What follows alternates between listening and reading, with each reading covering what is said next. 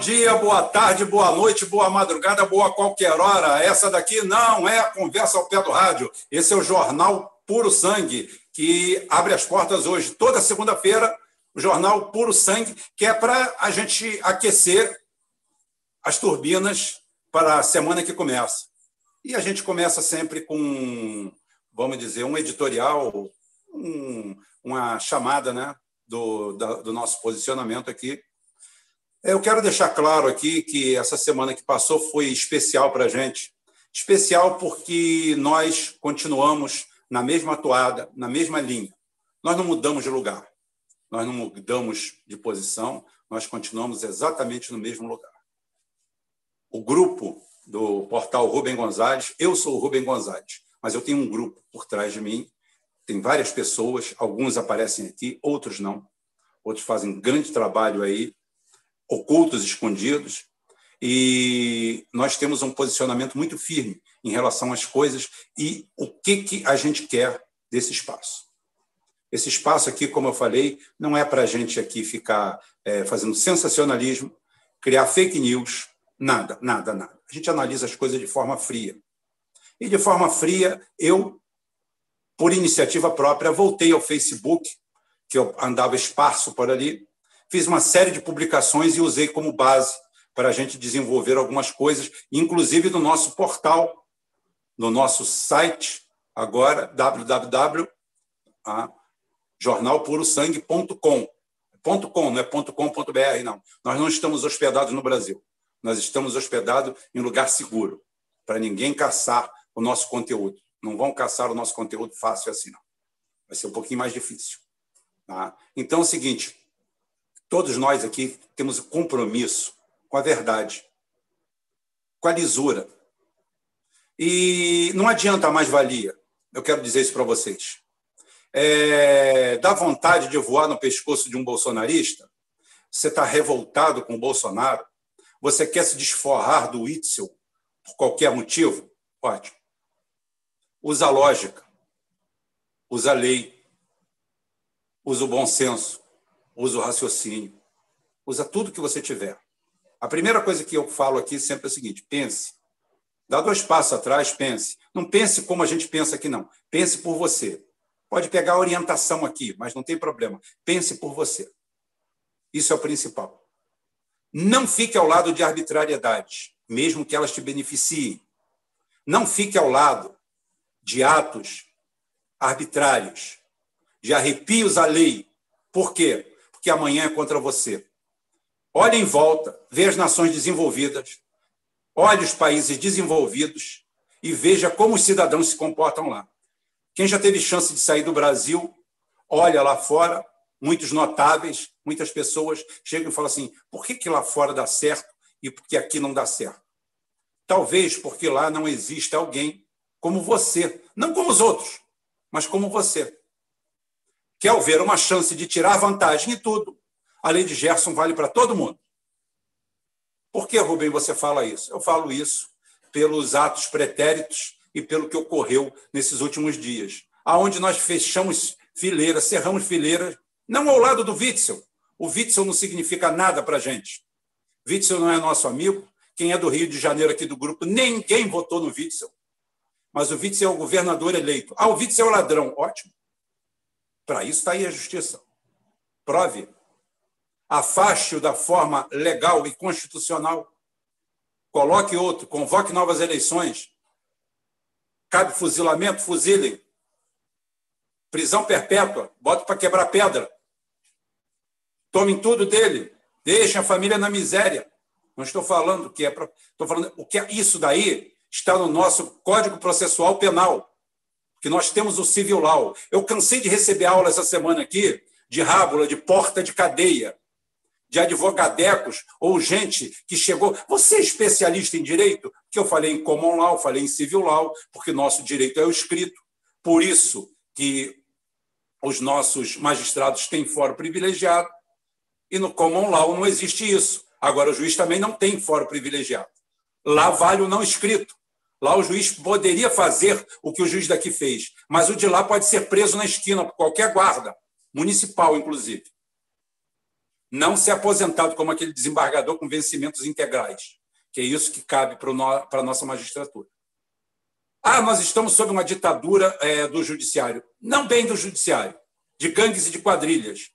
Claro, de um empoderamento do judiciário que nasce na Constituição Federal de 88, a maldita Constituição Federal de 88, que só faltava simplesmente que algumas leis fossem regulamentadas. E todas elas foram regulamentadas pelo Márcio Tomás Bastos, porque ele criou uma série de prerrogativas para poder simplesmente safar seus clientes tucanos através das CC5, de limpar tudo, passar via Banestado, vide a Operação Satiagarra, onde o De Santos quase foi para a rua, o Protógenes acabou sendo expulso e virando réu de um processo onde eles tinham pego uma maracutaia terrível de roubo do, do, do PSDB, dos tucanos, mas que foi tudo abafado pelo, pelo, pelos petistas e por Lula na época. Isso foi criar um monstro, e esse monstro, foi crescendo, foi crescendo, foi crescendo, e deu nisso aí que estamos, que estamos vendo hoje. E chegamos a um ponto de uma ignominia tão grande, tão grande, tão grande, uma coisa tão revoltante que você vê as pessoas é, reclamando de fascismo, reclamando de atos de bolsomínios, e quando a bola quica na frente dele, debaixo do gol, a três metros, sem goleiro, o cara chuta para fora.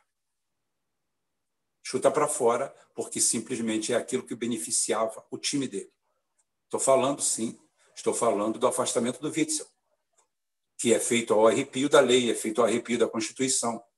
Cria um precedente gravíssimo e ninguém teve a hombridade de ver isso, a não ser, é claro, o Flávio Dino, que, para nosso espanto, e talvez para espanto de rábulas, porteiros de puteiro lá do Ceará, comum que ficou discutindo comigo, declarando notório saber por ser da área do direito, tá?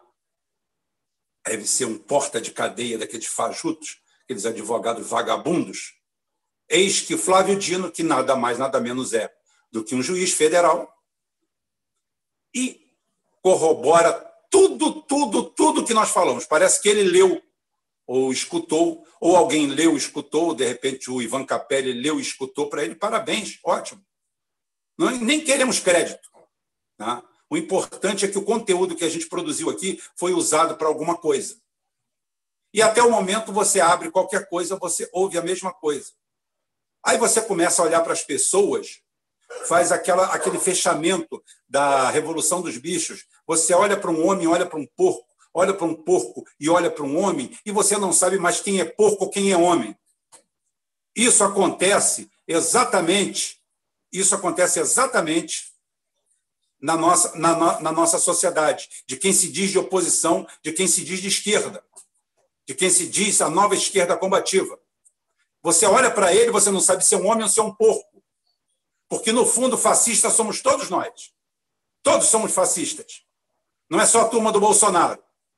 Porque quem vai falar assim, dane-se, eu não quero saber, eu quero saber que o Itzel se ferre. E você deixa para lá a democracia, você deixa para lá o direito, você deixa para lá tudo e simplesmente abraça com ardor e com amor esse novo amante que lhe aparece nos braços e que amanhã vai fazer a mesma coisa com você. Se fez com ele, vai fazer com você. Quero ver, Ciro Gomes, se amanhã o Camilo Santana for alvo de denúncias com fundamento ou sem fundamento e um juizinho de comarca arrancá-lo da cadeira e chutá-lo na rua. Eu quero ver se você vai chegar para o povo do Ceará e se compadecer dele, porque tinha um corrupto sentado lá que foi denunciado. As palavras são suas, estão no seu site, estão no seu canal, estão no seu Facebook. Mais uma vez, o povo do Rio tem um governador afastado por denúncias.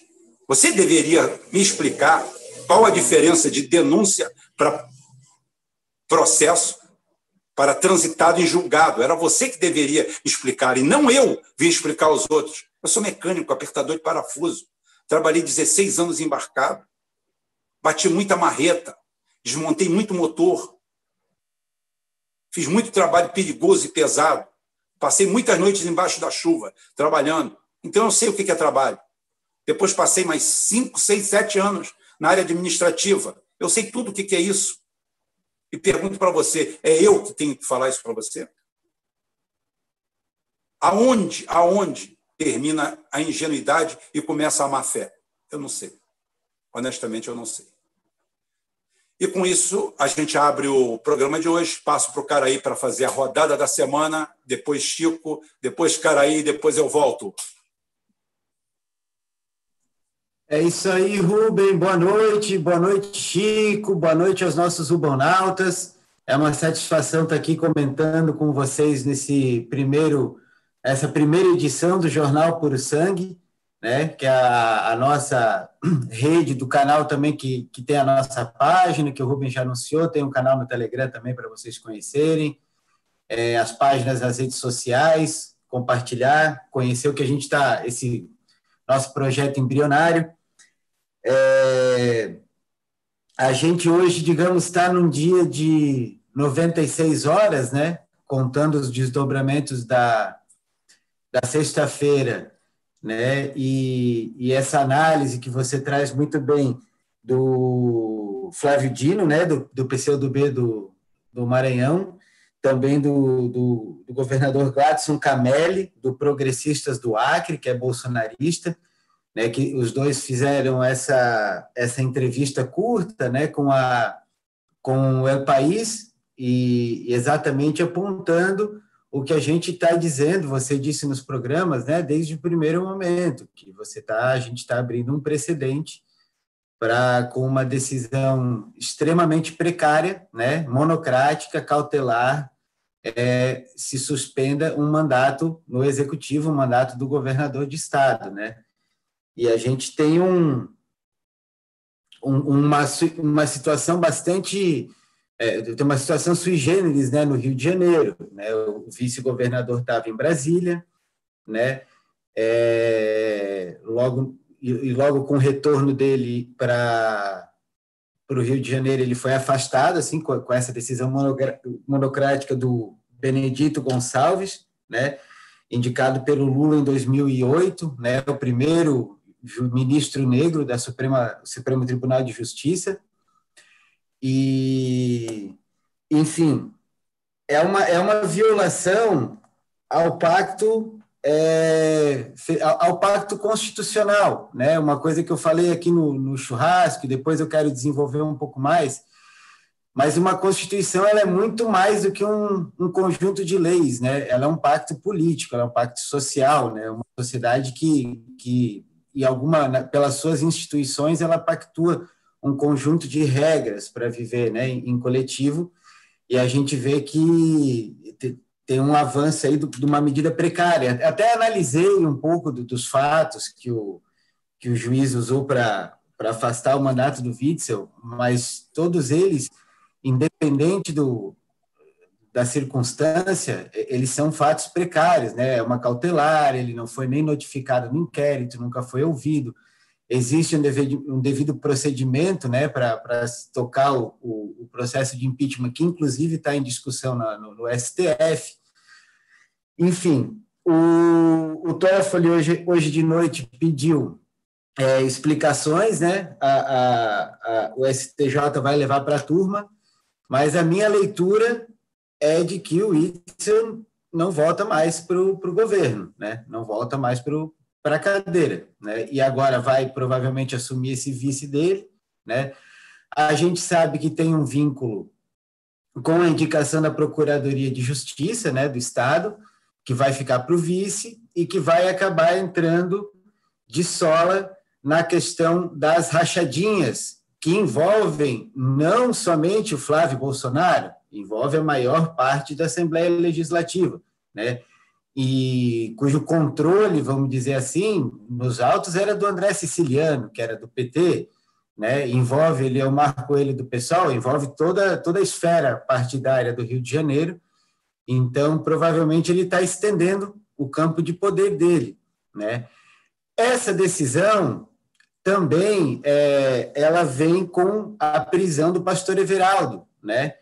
Que, digamos, das chapas, digamos, puro sangue evangélica, né? Ele, ele é presidente do PSC, Então, a gente também tem uma ampliação do domínio do Bolsonaro dentro do Congresso Nacional, né? digamos, estendendo o, o controle dele. Ele é um presidente sem partido que está é, conseguindo estender um tipo de articulação é, suprapartidária em torno dele, né, no Congresso Nacional. Cara, aí, deixa, eu, eu fazer uma intervençãozinha dentro do que, dentro do que você está falando. É... Então, na realidade, na realidade, há nesse ato do afastamento do, do, do Witzel, é, concomitante à situação que nós fomos os primeiros, fomos os primeiros a anunciar, não a denunciar, a anunciar que o vice-governador estava reunido em Brasília e chegou aqui já como governador. Ou seja, é uma operação multitentáculo. Ou seja, há uma engenharia muito complexa por trás disso tudo e que deveria servir como aqui. Para a gente, olha só, eu quero deixar claro para a gente o seguinte: para aqui, aqui, na nossa análise, na nossa análise, tanto faz Bolsonaro, cada um, problema de cada um. Aqui a gente só dá mercadoria, aqui é um balcão, só que não é um balcão de negócios. Aqui a gente está falando o seguinte: então isso foi uma grande obra de engenharia política, que tem atos sujos, atos vis, mas, no total, é uma grande obra de arquitetura política maquiavélica com vários objetivos e multitentacular, concorda?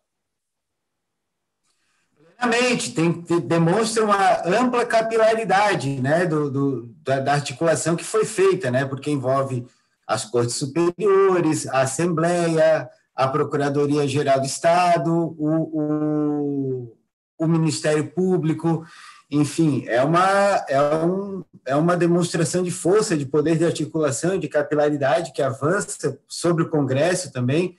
É, eu vou continuar o giro aqui e passar a bola para o Chico, mas é, eu selecionei umas notícias aqui para dar também um pouco do pé da situação do Rio de Janeiro, né?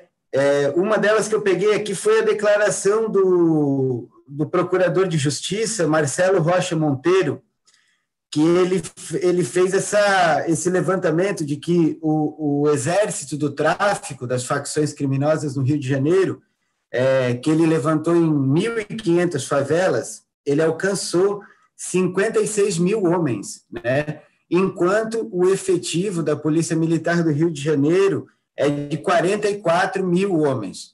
Então, o, o procurador Marcelo Rocha Monteiro ele fez é, essa exposição exatamente numa crítica à decisão do, da Suprema Corte de impedir o trabalho da polícia né, né em, em algumas áreas é, durante esse processo da pandemia. Ele estava criticando, dizendo que é, houve uma expansão muito grande das facções criminosas, né? coisa que a gente já comentou aqui, viu lá o complexo de Israel, e, e a gente também essa semana viu aquela situação ali no, no São Carlos, né, que, que, que tornou público, que não deu mais para esconder. São Carlos, São Carlos o, o, Caraí, Caraí, São Carlos não deu para esconder que São Carlos, para quem não conhece o Rio de Janeiro, fica no centro. Então não tem como esconder São Carlos. Não tem nenhum tapete, nenhum lençol que dê para jogar em cima de São Carlos. Quando você fala em Complexo da Maré, Complexo do Alemão, Costa Barros, Barros Filho, Antares, lá perto de Santa Cruz, é fácil. É fácil você esconder da grande mídia. Agora, no centro, São Carlos, Mineira, ali não tem como. Não tem como você esconder. E ali pegou feio. E mais uma vez, o que, que aconteceu? O Globo veio ainda tentando botar culpa na polícia. Mais uma vez, a Globo veio tentando botar a culpa na polícia. E o STF, não, nós não proibimos, não. Aí vieram para a semântica. Não, não, nós não proibimos. Nós falamos que não podia ter ação, mas ação efetiva, ou existe ação efetiva, relativa, pluviométrica, barométrica? Ou é ação da polícia, ou a polícia faz o que pode, ou que deve, ou então nada. Que porra é essa? Ainda teve muita gente, não, tipo o Reinaldo Azevedo, que é um identitáriozinho de direita, É, porque isso o STF não proibiu. Claro que proibiu, proibiu sim. Tenho amigos no Bob, proibiu sim. E não tem ação nenhuma. E fizeram complexo e estão aí 200. E mais uma vez, eu convoco o presidente Bolsonaro para tomar atitude de chefe de Estado. Eu desafio Bolsonaro e peço a ele, como, como, como cidadão brasileiro, que intervenha nisso aí, porque quem tem que enfrentar milícias armadas, seja do narcotráfico, sejam milícias civis ou que seja grupos paramilitares, devem ser as Forças Armadas, com poder de neutralização. Para um maconheirinho de redação de jornal que não sabe o que é poder de neutralização, vá lá saber o que é poder de neutralização das Forças Armadas. Soldado não usa algema, não carrega algema. Ele tem poder de neutralização. Ou o cara se joga no chão, ou vem no, cam... ou vem no rabecão. É assim. É estilo Ciro Gomes no Ceará, que Ciro Gomes aqui no Rio de Janeiro, não. Ele só pratica balé, ele só vai no municipal, né? ele só quer saber de dança artística. Agora, lá no Ceará, ele fala que quem pisar aqui é o seguinte: ou se entrega ou vai para o cemitério. Né? Mas aqui não. Aqui ele dá uma de bailarina do, do, do, do municipal. Então, fique claro isso aí. É bom que fique claro isso aí. Alô, senhor Bolsonaro. Aqui é Forças Armadas, não é intervenção, não. É intervenção local. Vai ser uma ação hoje na Mangueira. Trabalho de inteligência. Tem quantos terroristas não são traficantes? Traficante é quem vende pó. Traficante é quem trafica. Vamos dividir as coisas. Dane-se. Eu não sou contra o tráfico, não. Até porque o tráfico é culpa do consumidor. Se tu não enchesse a cara de pó, se tu não enchesse a cara de pó, não ia ter ninguém vendendo. O mercado da droga funciona igual o mercado da água mineral. Igual o pão. Seu Manel da esquina vende pão que tem quem compre pão. Se ninguém comprar pão, seu Manel da esquina tem que mudar de profissão. Porque ninguém compra pão, então seu Manel da esquina não tem lucro com pão. Acabou. É assim. A droga é a mesma coisa. Então, quem está de fuzil na mão não é traficante, é terrorista. E nós temos lei antiterror. Se tem lei antiterror, que o Exército, as Forças Armadas, Forças Especiais vão lá e neutralizem essas pessoas. Tá? E sob a Lei de Segurança Nacional, levem em cana todos esses defensores dos direitos humanos, falsos defensores de direitos humanos, e esses repórteres, jornalistas vagabundos que vão para dentro de comunidade deturpar as notícias. E gente de ONG que vai lá para dentro ensinar morador a editar vídeo para ferrar a polícia, para ferrar o Estado. Ah, pode continuar, cara.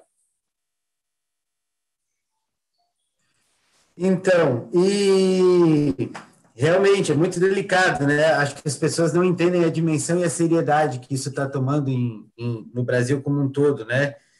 E continuando essas notícias, né? É, imitando aí a, a, as ideias petistas, né? O Petinder, o PD Tinder, o PCC fez o PCC Tinder também, né? Porque é, foi notícia dessa semana que eles estavam é, fazendo um aplicativo de recrutamento, né? Eu falei dos números, né? São 56 mil pessoas recrutadas para trabalhar nas facções e também foi desarticulada aí um, uma rede, né? Que do PCC que estava interferindo, digamos, na, na, no conflito, né? Que, que tem aí alegadamente um conflito entre o Comando Vermelho e o, e o primeiro Comando da Capital, né? Que o primeiro Comando da Capital está tentando é, ocupar territórios dentro do Rio de Janeiro, né, com uma relação aí com, com as próprias milícias e com o terceiro comando puro, tem, tem um jogo de disputa de espaço aí no meio dessa grande tomada de território no Rio de Janeiro pelas facções criminosas, é, tem um, um jogo de poder.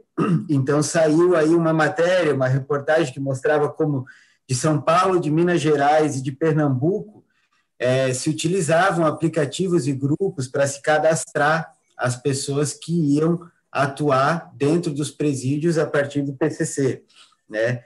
E hoje, né? Hoje também teve uma operação da Polícia Federal, hoje é aniversário do PCC, né, uma, é uma instituição que faz aniversário, tem uma data de aniversário, e hoje foram cumpridos 600 mandatos né, de, de prisão contra membros do PCC, foi o bloqueio de 252 milhões de reais, né, que envolveu 19 estados e mais o Distrito Federal.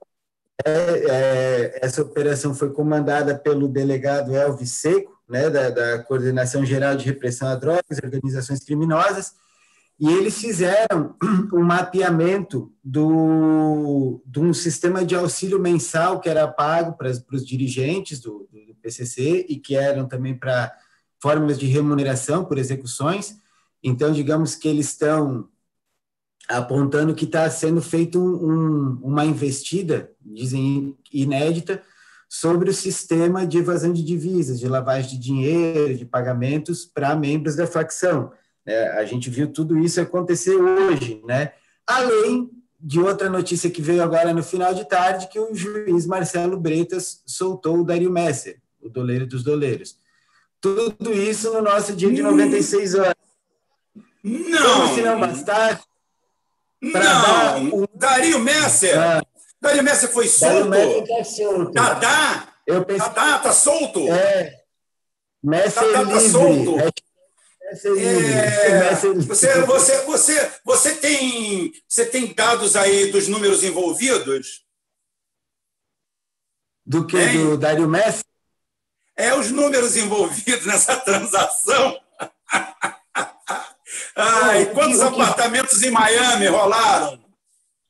É, o que veio a público ele, é que ele devolveu um bilhão de reais, eu acho, de dólares de, de, de patrimônio. Devolveu, não, não é. era dele, então por que, que ele devolveu? É, é, devolveu, acho. É, mas e, e a cana? E a? Nomes, né, mas ele não tinha. Quatro pra, ele de pessoas ele não tinha 12 anos, ele não tinha 12 anos de sombra para tirar? Ah, mas ele vai tirar na sombra, né? Com certeza. Ah, sim. Né? Ah, sim, sim, É aquele momento que como é bom é É isso, a gente tem que comemorar, a gente tem que comemorar a força desse judiciário. Por isso que a gente tem que comemorar a, a retirada do Witzel. Viva! Vamos fortalecer esse judiciário. Tão justo, né? Um judiciário tão justo como esse. Ele foi condenado originalmente a quanto? 180 anos? É mais ou menos isso, né? Ah, nem vi a condenação. Eu tava, a gente, é. todo mundo sabia. Não, mas esse, esse número é bom porque esse número, esse número é igual a, é igual a vídeo de jogador fazendo embaixadinha, gol de letra, né? Aquilo é para valorizar, né? É, valorizar. Diz, quanto maior, quanto mensalmente número... lá para o senhor, acho que é o João Roberto Marinho, né? Um dos herdeiros lá da, da Globo.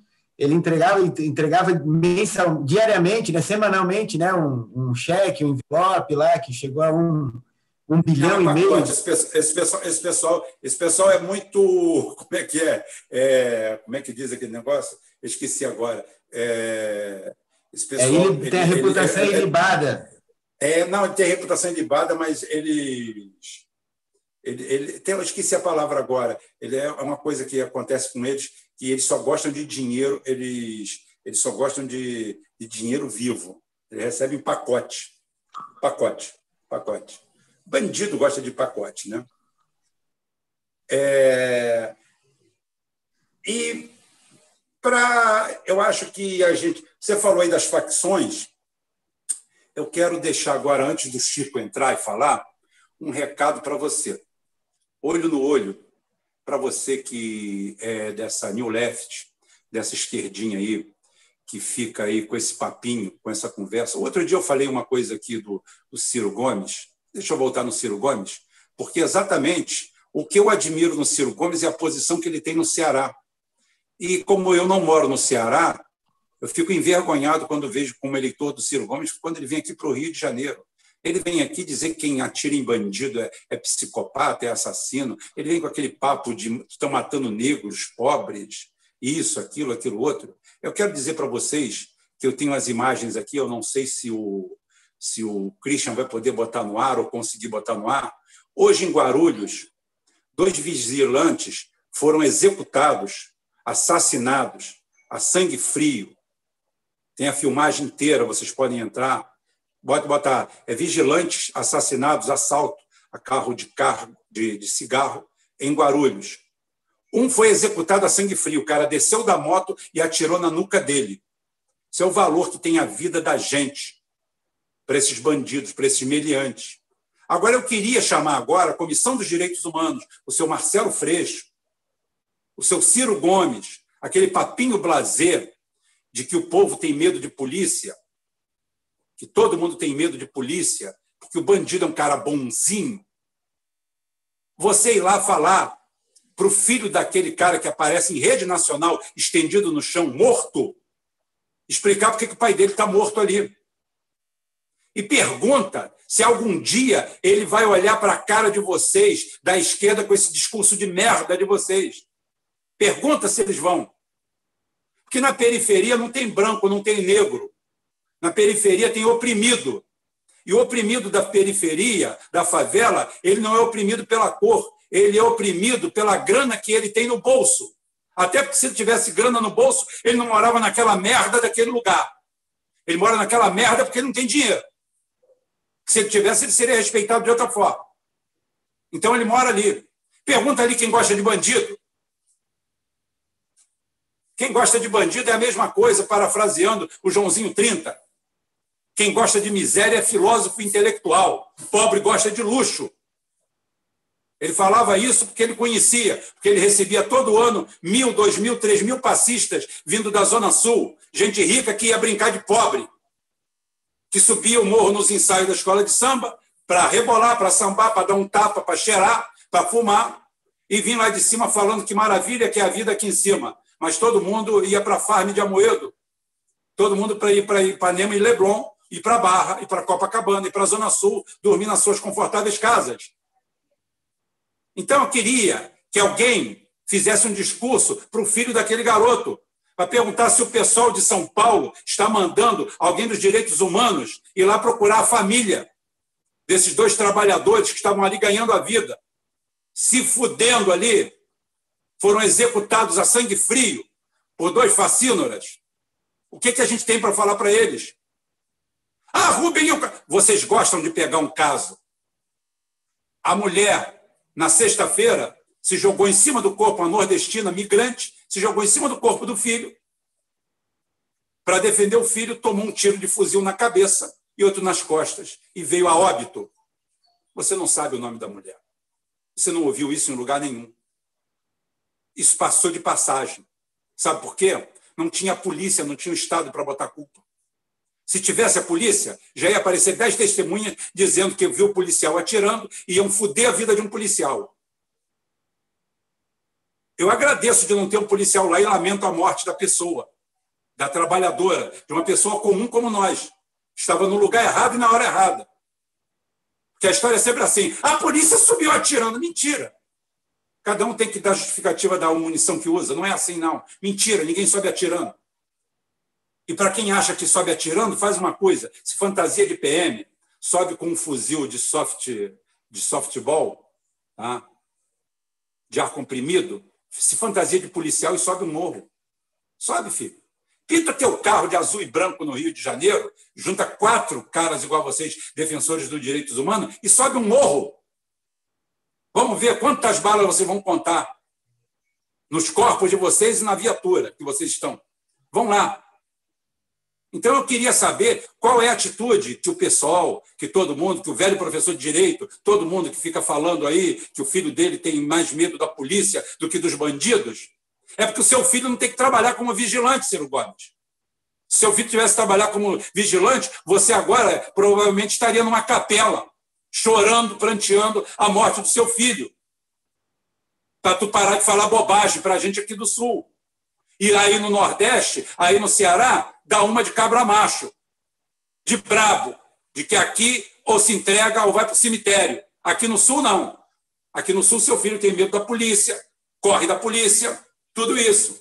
Como eu falei, graças a Deus, seu filho não tem que ganhar a vida como um vigilante de um carro de cigarros, porque senão talvez ele hoje estivesse morto e você chorando a morte de um filho. Que não tem nada pior, nada que faça mais o ser humano morrer em vida do que ter que enterrar um filho, porque os pais cronologicamente têm que ser enterrados pelos filhos. Continua aí, Caraí, ou passa para o Chico, por favor.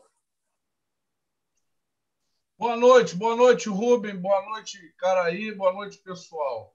É, só pegando esse teu gancho aí da, da, desse, desse episódio aí, que a gente lamenta muito dos, dos seguranças e a respeito dessas incursões da polícia na, na, nas comunidades, é, independente do tiro vir da polícia ou não, a culpa imediata já, já vai recair em cima da polícia, é, de acordo com o nosso jornalismo, né, principalmente da Globo. Independente de perícia, independente de qualquer coisa, você pega uma, uma, uma, um fato desse triste de uma criança que foi morta por bala perdida, e se tem polícia, imediatamente o jornalismo vai cair em cima da polícia, vai colocar a culpa na polícia e vai ficar martelando aquilo a semana inteira. A semana inteira. Passa o tempo, vem a perícia, às vezes você consegue identificar que o tiro não veio da polícia. Aí você não vai ver nenhuma notinha. Né? Aí o estrago já está feito. A campanha negativa ela já está pulverizada. E é assim que eles trabalham, com esse criando esse ódio à polícia, esse ódio a, a, a tudo aquilo que é conservador, que a gente deve é, zelar, que a gente deve cuidar. É lógico que tem policiais ruins, ninguém está dizendo aqui é, que, é, que você tem uma polícia 100% maravilhosa. Existe policial ruim, sim, mas a, policial a grande... bandido, Chico, policial bandido é duas vezes bandido. É duas vezes bandido. Eu não passo a mão na, mão na cabeça de bandido, não. E não de policial corrupto, e nem de policial miliciano. De nada disso. De nada disso. Absolutamente. Aqui a gente não faz essa política. A gente simplesmente chama as pessoas para pensarem, para serem racionais. Teve gente que chegou ao nível de idiotice dizer que a violência em São Paulo aumentou e o número de, de mortes da polícia aumentou também. Claro, por isso que diminuiu a criminalidade, que a polícia matou mais bandido. A, a, a grande, a grande, a grande, a grande, é, o grande mote da esquerda durante anos foi que é o seguinte: quanto menos armas, menos mortes. Aí o PT faz um referendo, não obedece o resultado do, do referendo, gasta milhões para isso, faz uma campanha unilateral sórdida, não consegue sucesso e restringe o porte de arma no Brasil de ponta a ponta. E cada ano foi só aumentando o número de homicídios. Aí, no primeiro ano que o Bolsonaro entra, cai 30% o número de homicídios. 30% não é 1, não é 2, não é 3%, não é desvio padrão. Qualquer estatístico que tiver aí pode falar, pode se manifestar aí nos comentários. Eu quero alguém que seja de estatística ou que use a matéria estatística. 30% não é desvio padrão. Desvio padrão é 2, 3%, quiçá 5% num erro bravo. 30% é um fenômeno. E foi o ano exatamente onde ele começou a liberar porte de arma, começou a liberar um monte de coisa. Aí eu pergunto para esses janotinhas, para esses especialistas em segurança. Eu não estou aqui defendendo o idiota que acha que tem que ir para a rua fazer faroeste, não. Até porque a, a maior falácia que a esquerda usa é o seguinte: ah, se você der armas para as pessoas, elas vão se matar. Sim, claro. O meu vizinho é louco para me matar. Mora do meu lado há cinco anos. Ele é louco para me matar. Aí ele está esperando pegar um porte de arma registrar uma arma em nome dele, comprar munição registrada, que é qual a DNA, para finalmente me matar. Porra, tu vive aonde? Nárnia? Tu vive aonde? Qual a cabeça que você tem? Você não pode ser verdade. Você está de sacanagem comigo. Porra, se meu vizinho quiser me matar hoje, ele vai me matar porque um país sem armas igual o nosso, o país mais desarmado do mundo, é onde tem o maior número de homicídios do mundo. Nós temos mais homicídios que o hemisfério norte inteiro. Todos os países da Europa, Rússia, Estados Unidos, tudo, tudo, tudo, tudo. Todo o primeiro mundo inteiro não tem a metade das mortes dos assassinatos do Brasil. Isso contando uma população assim cinco vezes maior. Só para vocês verem. E aqui é proibido o porte de arma. Então o problema aqui é o porte de arma? É claro que não. É claro que não. Ah, vai aumentar o número? Mas é claro que não. Quem é que está esperando 10 anos um porte de arma para finalmente sair na rua e dar um monte de tiro em alguém e sair preso? Inafiançável, ferrado. Quem quer matar, mata na surdina. Você conhece porte de arma para AK-47, para R-15, para FAL? Você conhece? É isso que os traficantes usam. Ninguém usa pistola. Quem usa pistola é o, é o pobre policial na rua, que ainda tem algum portezinho de arma, porque ele só pode usar um fuzil na viatura. Tá? Então, é isso aí? Ah, pelo amor de Deus, melhores argumentos, por favor. Continua, Chico. É isso aí. Então, passando isso, eu queria fazer um, uma, algumas explicações e agradecimentos. Primeiro, é, para o pessoal poder entender, é, muita gente pega as coisas assim, nossas, e não entende que nós trabalhamos para chegar a resultados. Nós temos um grupo, um super grupo no Telegram, com pessoas de alto gabarito gente inteligente, gente preparada, gente perspicaz, com grandes análises. Isso e temos um grupo puro sangue também fantástico, com grandes cabeças. É, é dali que a gente vai tirando é, todo o subsídio, né?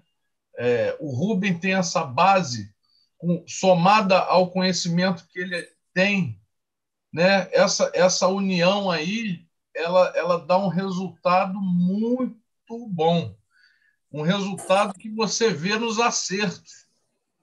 E para vocês terem ideia, na, o caso do, do, do afastamento do Witzel foi na sexta-feira, na parte da manhã é, 11 horas, nós nos reunimos e 11 horas da manhã nós já tínhamos todo o diagnóstico. Nós já tínhamos tudo. Nós já tínhamos fechado tudo, tudo, tudo. O Rubem está aí, ele não me deixa mentir. Nós fechamos tudo. Ainda não tinha dado 11 horas da manhã. O vídeo, o primeiro vídeo foi para o ar na parte da tarde, porque requer uma preparação e tal, uma formatação. Mas esse primeiro vídeo foi para o ar na sexta-feira à tarde. Na live de, de, de sábado, no churrasco, nós varremos de ponta a ponta todo o caso. E, para minha alegria, e nossa alegria também, alegria de todos, hoje o, o Flávio Dino né, faz um, um, um dá uma entrevista, né? Responde... Flávio Dino é um curioso do tema, né? Hein? Não, Flávio ele é, Dino é curioso. federal, juiz federal e governador de estado, né?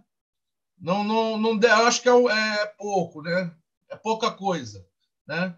Então ele, ele, ele faz um, um, uma leitura que, para minha alegria, é uma cópia fiel de toda a nossa plataforma aqui. Cópia fiel, fiel. Vocês podem ver essa entrevista foi eu peguei uma das fontes, tem outras fontes, mas uma das fontes foi no meu país, Brasil.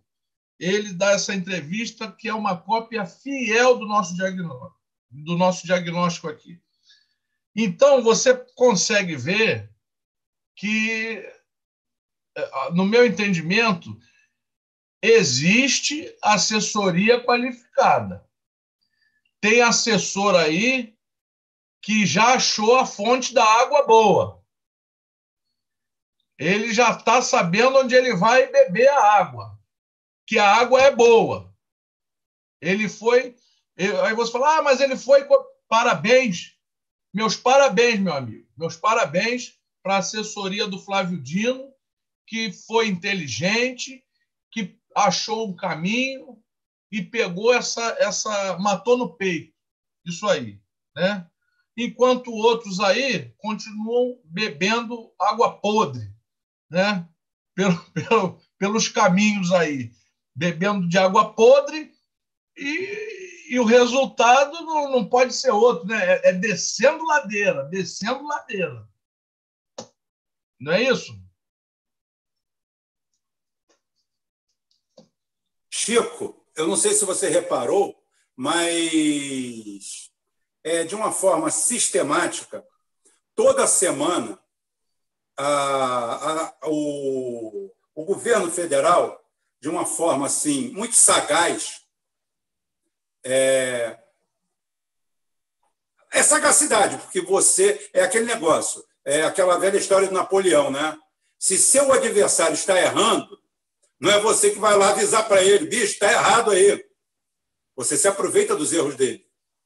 Tá? Então, o Bolsonaro vê a esquerda, essa New Left, essa turma identitária, errando, e ele se aproveita ao máximo. Isso porque ele é arcaico, ele é burro, ele é idiota, os caras são tudo espertos, todo mundo tem um monte de quadro aqui atrás, porque tem gente que não vem no nosso canal, porque isso que você está vendo aqui é piso colocado na parede, parece madeira, mas isso aqui é piso. Graças a Deus é porcelanato, mas é piso.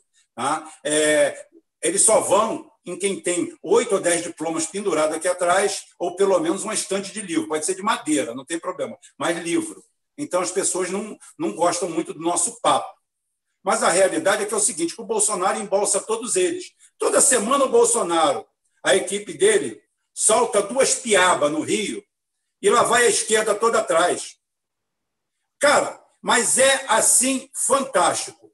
Eles soltam o factoide, dez minutos depois, o Ciro Gomes, sem parar e pensar, fazer o que você falou, que a gente fez aqui, o que popularmente se fala no mundo corporativo de brainstorm. Nosso grupo é muito sofisticado. Nós fizemos na sexta-feira, às 11 horas da manhã, um brainstorm, uma tempestade de ideias.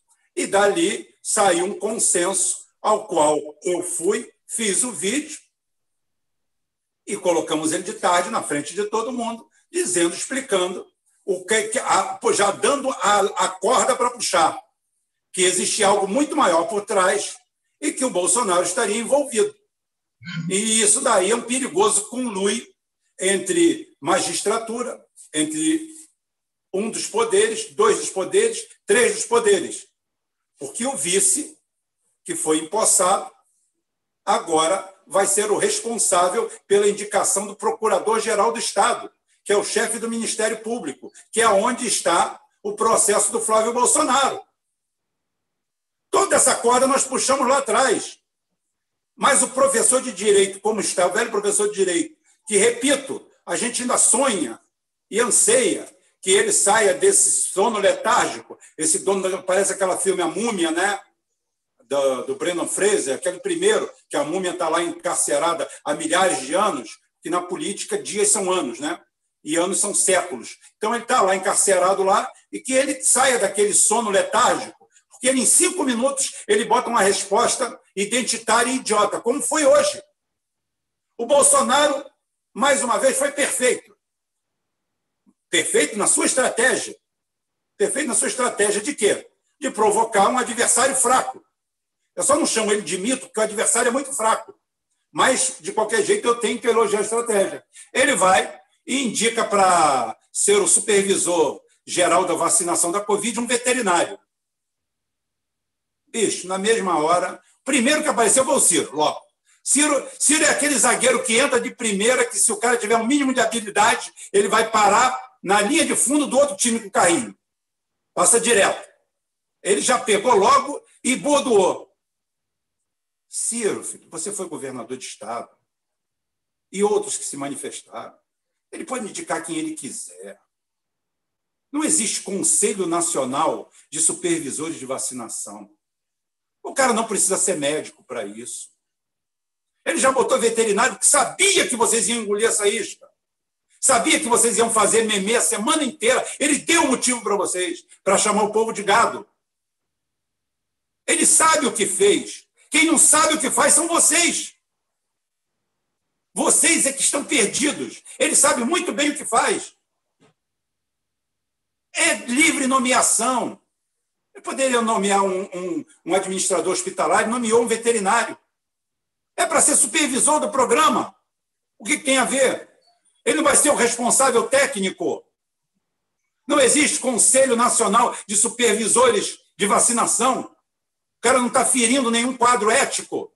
Pode haver um corporativismo dos médicos, que tais como os advogados se acham donos da IE e da cocada preta. Só que médico não é administrador. O cara pode ser um puta médico, e um péssimo administrador, e um péssimo gestor. Ninguém está esperando que um médico seja gestor. Você imagina eu chegar com uma fratura exposta na canela e o cara falar assim: olha, esse médico que vai te atender, você tem que ver. Ele é um gestor de primeira, ele sabe montar uma equipe. Eu falei, meu filho, vá se fuder. Eu quero saber se ele é bom ortopedista, se ele vai salvar minha perna ou se vai salvar minha vida. Eu vim aqui atrás de um médico, eu não vim aqui atrás de um gestor. E ele coloca um veterinário. A Dilma colocou uma enfermeira, a Celina Esquiavon, para ser secretária nacional de defesa. O Ciro, o Ciro ficou revoltado aonde com isso? Aonde? Aquele cargo era para ser para um tenente-coronel, um general, coisa de adido militar. E ela botou uma enfermeira, que, que me conste, Celina Esquiavão é enfermeira, com curso de é, Ciências Ocultas e Letras Apagadas na faculdade atrás do muro da Unisquinas. Tá ótimo. Mas é isso. É uma enfermeira que, no PT, é chefe de gabinete, é chamada da Dilma da Bahia.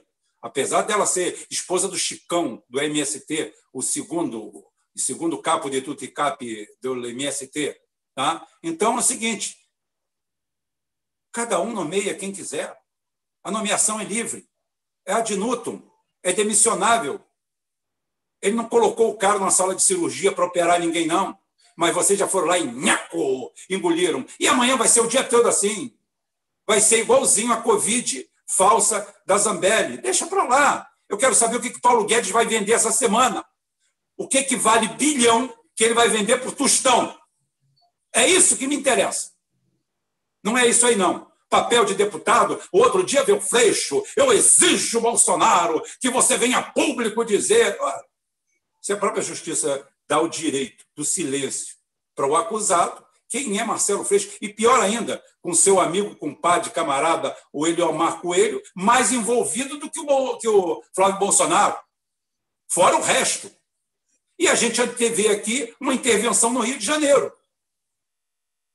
Eu antevejo uma intervenção no Rio de Janeiro. Eu não sou precipitado, eu vou esperar os fatos acontecerem. Mas o André Siciliano do PT não vai ser governador do Rio, até porque ele tem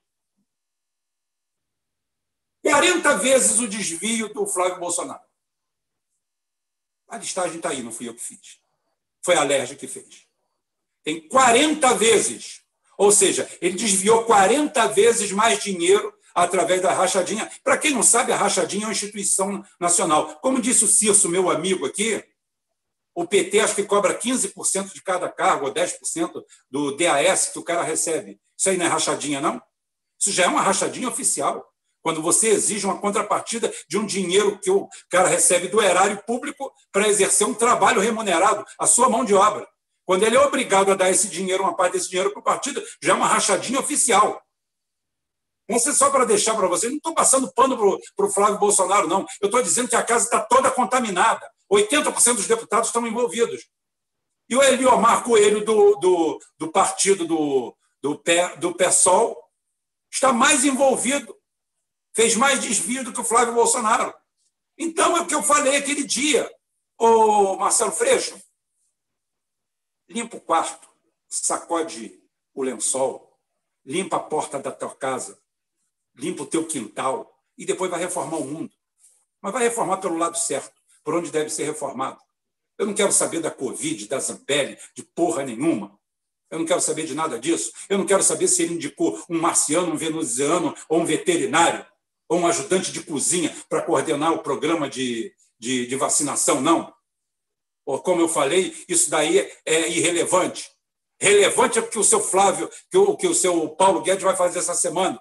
E toda semana ele está fazendo. E toda semana a oposição inteirinha está correndo atrás do primeiro osso que o Bolsonaro joga. Olha só, vamos começar segunda-feira. Pega os dois ossos que eu vou jogar os vira-lata. Olha só, ó, ó, olha só, oh. E lá vai os vira-lata atrás. Oh, oh, oh, sacaneei. Ah. É isso aí. É o que está acontecendo. E eu quero dizer para quem está aqui, bolsonarista ou não, é só fechar isso aqui, só eu já te passo. O seguinte, bolsonarista ou não, que aqui nós estamos com a legalidade, queremos que você esteja com a gente. Aqui nós não somos contra Bolsonaro, contra Ciro Gomes, contra nada. Do mesmo jeito que a gente está chamando o, o Ciro Gomes de calça frouxa, a gente está chamando o Bolsonaro de canalha. Porque isso que ele está fazendo no Rio de Janeiro é canalice. Tá? E o Ciro Gomes é frouxo. Veio aqui dar condolência, eu não quero sua condolência. Eu até brinquei aqui, teve um rapaz que brincou aqui. Você está procurando um macho ainda? Falei, não, você não me encomendou nenhum, porra. Se tivesse encomendado, tinha mandado 10 machos. Só no nosso grupo tem mais de 1.500. Tá? Então a gente mandava uns para você. Mas não, não estamos procurando macho, não. Estamos procurando sujeito de disposição. Inclusive, eu conheço muito sujeito, quando eu falo macho, eu conheço muito gay, eu conheço muito gay, mas não é pouco, não, que é macho pra cacete. Que a macheza aí tem outra conotação. Tá? A macheza aí não é reprodutiva, não é sexual, não. É de disposição. É um adjetivo que a gente, quem conhece a rua, quem fala a linguagem do povo, sabe o que é ser macho. Tem nada a ver com isso, não. Já contei várias vezes casos aqui, posso contar de novo. Conheço muito amigo meu, muito conhecido meu, que é gay e é macho pra cacete. Eu conheço cara que é hétero, convicto, e, pelo amor de Deus, se pisar no chão, corre. Cara aí, passa a bola para você. É, eu ia mencionar eletro, a, da, primeiro falar da greve dos Correios, né? E outra, a, a, a, colocaram à venda aí uma parte da, da Eletrobras, né? Por menos de um quarto do valor do, do que ela vale. Né? Então, eu acho que são dois temas. O quê? O quê? A Eletrobras e os Correios, né? A gente está tendo. Não, a Eletrobras greve, né? é por 3% do valor dela. 3%. É. 3% do valor dela. Então, para você ver como. Só perde para Vale, nossa... só perde para Vale. Como a esquerda está perdida, né? Está tá sem conseguir agregar pauta, né? Ontem mesmo eu via uma deputada aí do PSOL compartilhando aquela marcha nazista lá do, da Bielorrússia, né? Aquele, aquele grupo que, que mistura essa coisa da guerra híbrida, vem os identitários de um lado, os neonazis de outro. Aí tinha uma marcha, né, com, as meninas do movimento neonazi mesmo, e ela, não sei se desavisada ou, ou se, se, o pessoal é isso mesmo, né? Ela compartilhou, ah, olha lá, representatividade, lute como uma garota. Eu nunca imaginei que ia ver os identitários falando de representatividade neonazista, né? Mas a gente vê como está fragilizada a agenda da suposta oposição que a gente tem no Brasil, né? Sem conseguir construir exatamente como a gente falou no outro programa, sentar na mesa dos adultos e tentar contribuir para resolver dilemas estruturais que o nosso país está atravessando, né? E como eu falei no começo, a, a Constituição ela não é um acumulado de leis, a Constituição é um pacto político.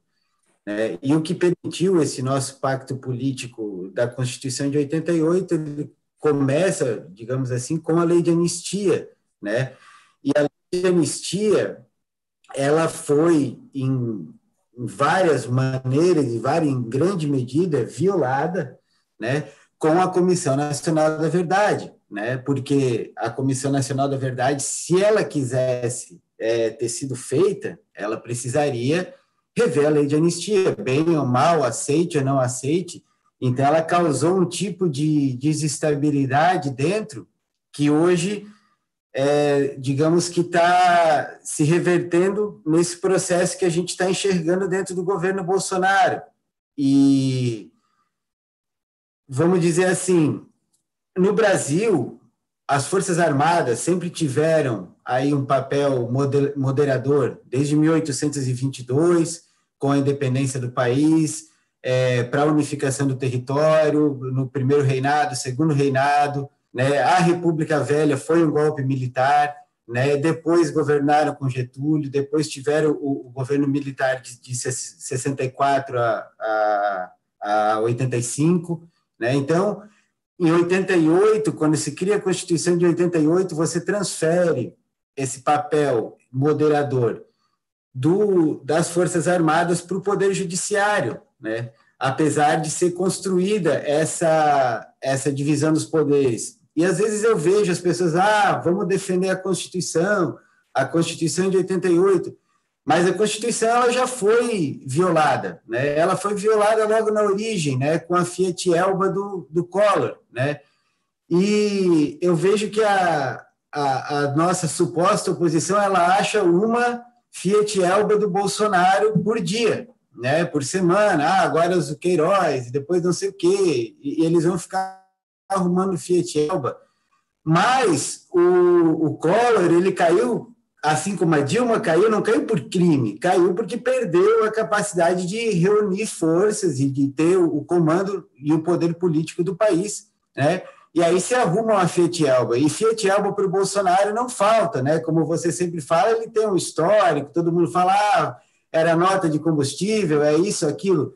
Porém, é, politicamente, da, da, questão estrutural de como se governa, a gente vê um, um, um, movimento do Bolsonaro cada vez mais agressivo e mais estratégico para uma tomada de poder, como a gente viu essa semana. Você, ele consegue ter uma capilaridade no Supremo Tribunal de Justiça, no Ministério Público, na Polícia Federal, no Congresso, alterar a configuração dos, dos partidos, né, é, influ, influenciar indiretamente dentro dos estados a um nível que, é, em alguma medida, é, a gente está enxergando uma ruptura institucional. Institucional que vem exatamente de uma decisão monocrática do, do judiciário, que a gente, em outros momentos aqui, é, digamos que eram nomeações, eram decisões desfavoráveis ao governo do Bolsonaro, e as pessoas, ah, vocês viraram bolsonaristas, deixaram de ser bolsonaristas, que, e não tem nada a ver com isso, é, é, é a defesa da institucionalidade, da instituição presidência da República. Né? Olha só, olha só, oh, Caraí, Caraí foi, bom, foi bom você falar isso. Foi bom você falar isso, que é o seguinte, é, isso daí, quem briga com a nossa análise é a mesma coisa de quem briga com os fatos. Né? É interessante, né? O cara, você, eu chego para você e falo assim, cara, aí seu cachorro morreu. Aí você, você vai fazer o quê? Seu cachorro morreu, cara. Pô, você vai brigar comigo porque eu te dei essa notícia? Você vai ficar revoltado comigo porque eu te dei essa notícia? As pessoas estão brigando com a gente pelos fatos, estão chamando a gente de assassino, de fascista, disso, daquilo, como eu falei. Fascistas somos todos nós. Fascistas são todos, porque todo mundo está querendo tirar vantagem de alguma coisa. A atitude deplorável que o bolsominion, que o bolsonarista tem, é a mesma que você tem. Quando você nega o Estado de Direito, porque naquele momento aquilo te beneficia, você não é diferente do seu antagonista. Você não tem diferença nenhuma dele. Muito pelo contrário, você ainda é pior, porque ele sempre falou que estava atrás da mais-valia. Você não. Você sempre se colocou como um pilar do direito, da democracia, da decência. E na primeira chance que você tem para provar isso, você escorrega. E depois você se pergunta por que você vai lá fora e lá tudo dá certo e você vem aqui no Brasil e nada funciona. Nada funciona não é por causa do bolsonarista do outro lado da rua, não. Você não precisa ir tão longe, é até por causa dele, mas você não precisa ir tão longe. Você pega um espelho e olha, está em você. Está dentro de você. A lei de Gerson está dentro do brasileiro. Na realidade, na realidade, esses ciristas que fizeram aqui esse pandemônio, esses pobres coitados, esses pobres miseráveis, essas pobres almas, fizeram isso aí. Tanto é que no domingo ele se retrata e vem tentando consertar as coisas. Mas hoje ele vai lá e dá outra cagada nessa história do veterinário. Eu tenho nada a ver com o veterinário que vai coordenar a vacinação. Se você acha que o processo de Covid está péssimo para o Bolsonaro, aproveita. Aproveita. Mas não é fazendo esse tipo de, de contestação ridícula. Ô, Rubem, ah, ô, Rubem o, o, Ciro, o Ciro Gomes foi ministro da Fazenda do Itamar, ele ainda não tinha ido para Harvard estudar economia, não. Ué, não? Não, ele foi ministro da Fazenda e não era economista, porra. Ué, é mesmo? Ah, mas pode? Pode? Claro que pode. Claro que pode, claro que pode. É claro que pode. É claro que pode. Ele não pode assinar um laudo técnico como economista. Ele não pode fazer uma assinatura. Ele não pode fazer uma assinatura como economista. É claro que ele pode. Eu estou brincando. Ele pode. Então, por que um veterinário não pode ser coordenador de um processo de vacinação? Exato. Pô, aí vocês estão... já foi secretário de saúde do, do Ceará? O Círio não é médico e já foi secretário de saúde? Uai, ele foi secretário de saúde? Ele foi secretário Uai, de saúde? Não, que acho que foi. foi não, mas eu estou falando. Não, mas é engraçado que eu estou falando assim. Uai. Aí eu falar assim: tudo que a gente está fazendo, nós estamos aqui no balcão, nós estamos igual o Jacó e o Salim. A gente botou tudo no balcão para quem quiser comprar. A gente fala a verdade aqui. Se você que é bolsonarista quiser aproveitar o que nós estamos falando aqui e usar, estou nem aí. Se o Ciro quiser usar, está aí, nós estamos falando. Então, Ciro, você virou um, um, um leg sniper, ou sniper legger, um leg sniper, né? um cara especializado em atirar no próprio pé. Tá? Por quê? Porque você entra de primeira. Se o jogador adversário for, precisa ser habilidoso, ser um pouco inteligente, é bola debaixo das pernas e pegar do outro lado. Nem para fazer a falta, você. Se você for fazer a falta, você quebra a coluna. Tá? Continua aí, cara, aí, eu te cortei. Não, é, é mais ou menos isso. Eu não tenho também um, uma, uma definição, né? mas eu estava fazendo aqui uma análise mais sociológica, estrutural, né?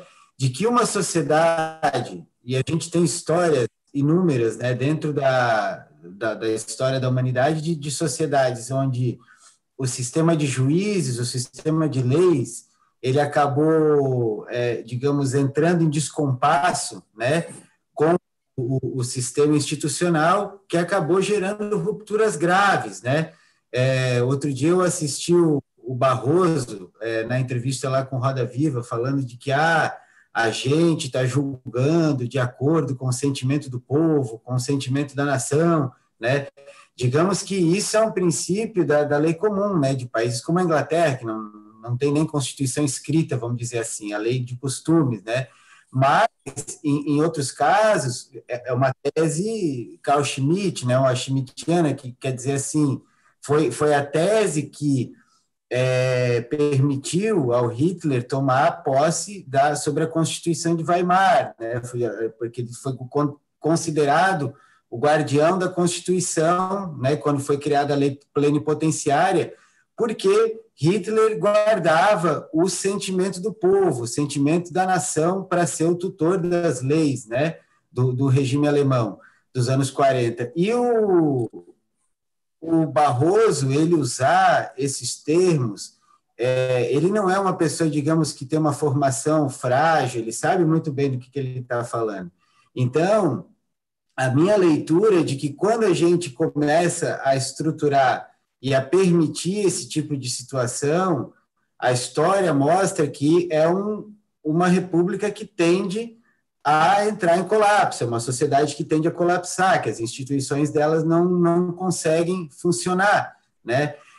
Então, é, às vezes eu vejo muita gente, até da esquerda, ah, não, vamos defender a Constituição, vamos defender a Constituição. Bom, a Constituição brasileira, ela, ela faliu, assim, ela virou um texto constitucional, ela não é mais exatamente um pacto político de um conjunto de normas invioláveis que uma sociedade vai estabelecer para conviver entre si.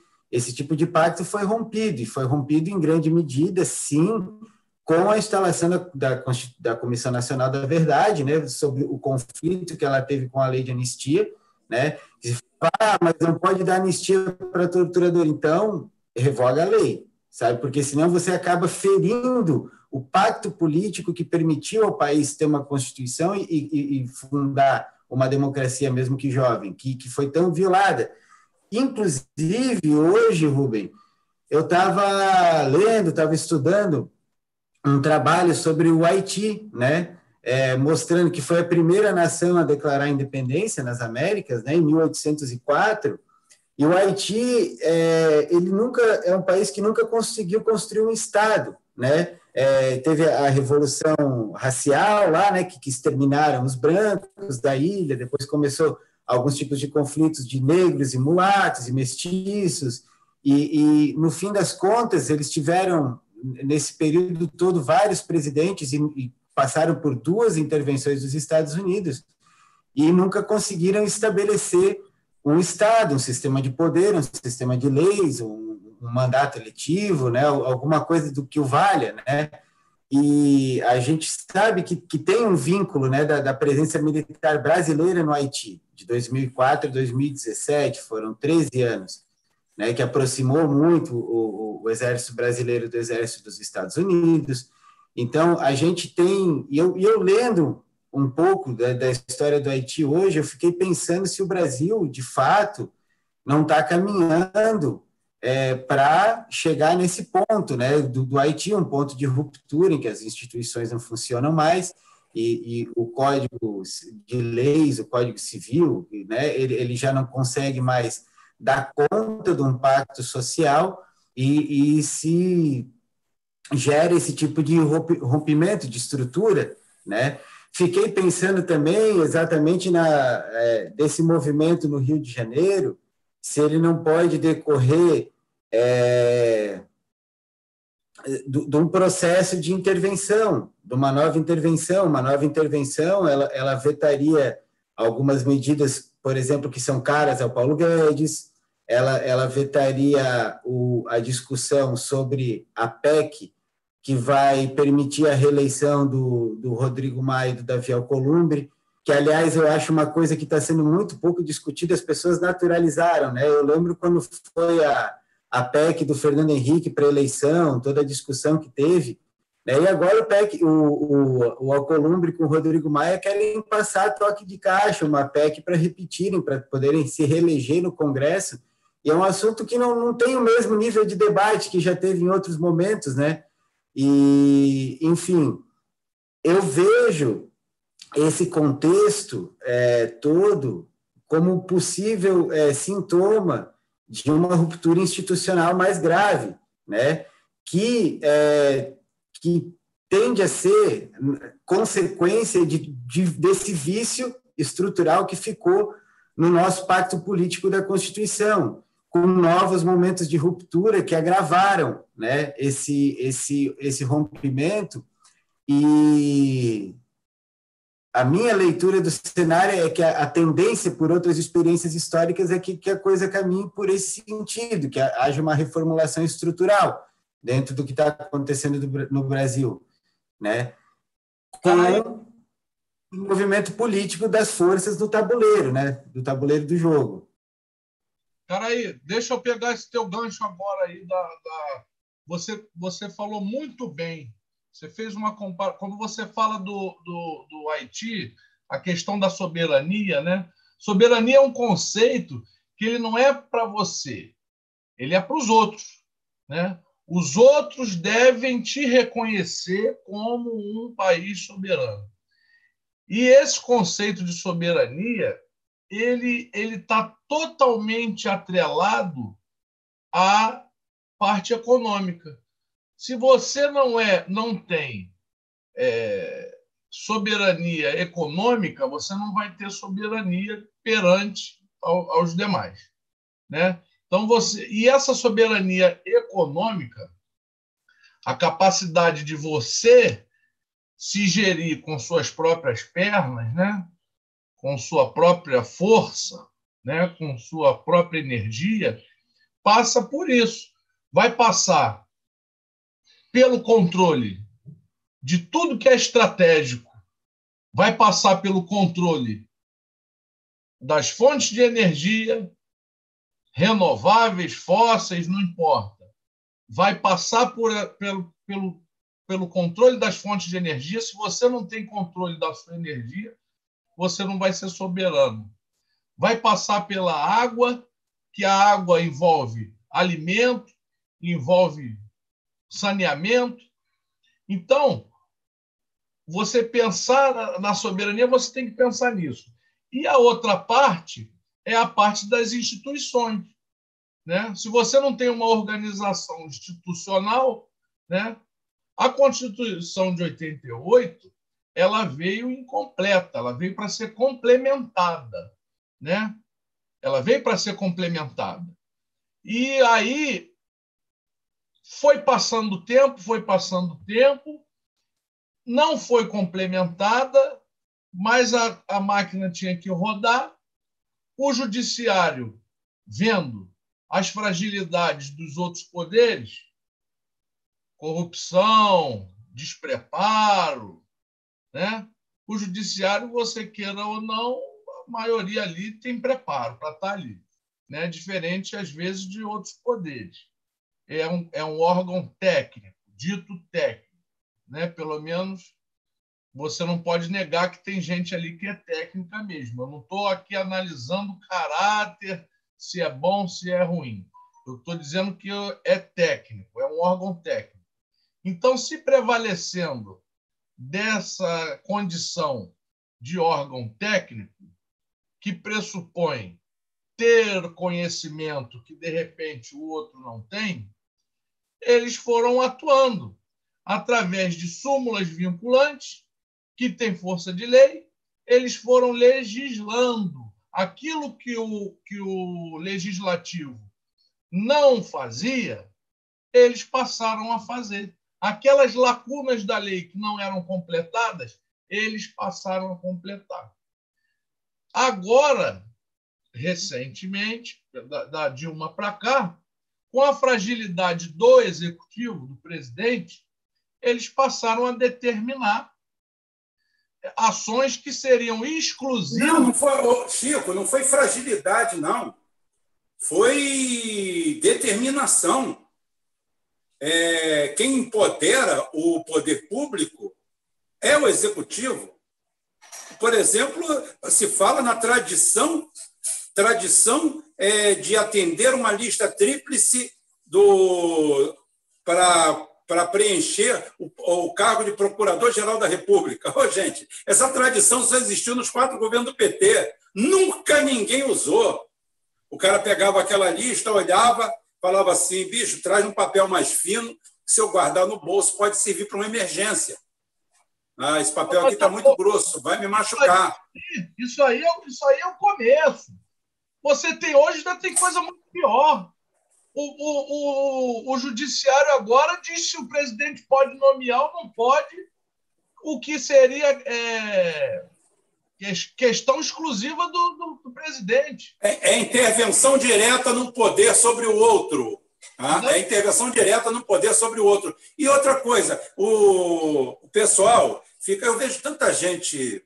É, teoricamente, com uma carga de formação tão boa, falando tanta bobagem, que eu me assusto tá? porque as pessoas ficam repetindo maniqueísmo dessa New Left, igual os generais. Os generais, gente, generais pertencem ao executivo. As Forças Armadas não são o poder. Poder é judiciário, legislativo e executivo. As Forças Armadas. Ah, porque os generais não fazem isso. Ah, você quer que o general dê um golpe de Estado? Então vamos para a rua e pedir um golpe de Estado. Você quer que o general intervenha naquilo ali? Ah, porque o, o Bolsonaro, o Bolsonaro nomeou 200 generais. Problema dele. É livre a nomeação. É livre a nomeação. A maioria é pijameiro. A maioria é pijameiro. Né? E muitos não representam o pensamento dele. E muitos já estão fazendo alguma coisa que é mudar o rumo. O grande problema do Brasil hoje não é o Bolsonaro. O grande problema do Brasil hoje é a área econômica do Brasil. É o Paulo Guedes. É o Paulo Guedes. São essa, é isso daí que é o grande problema.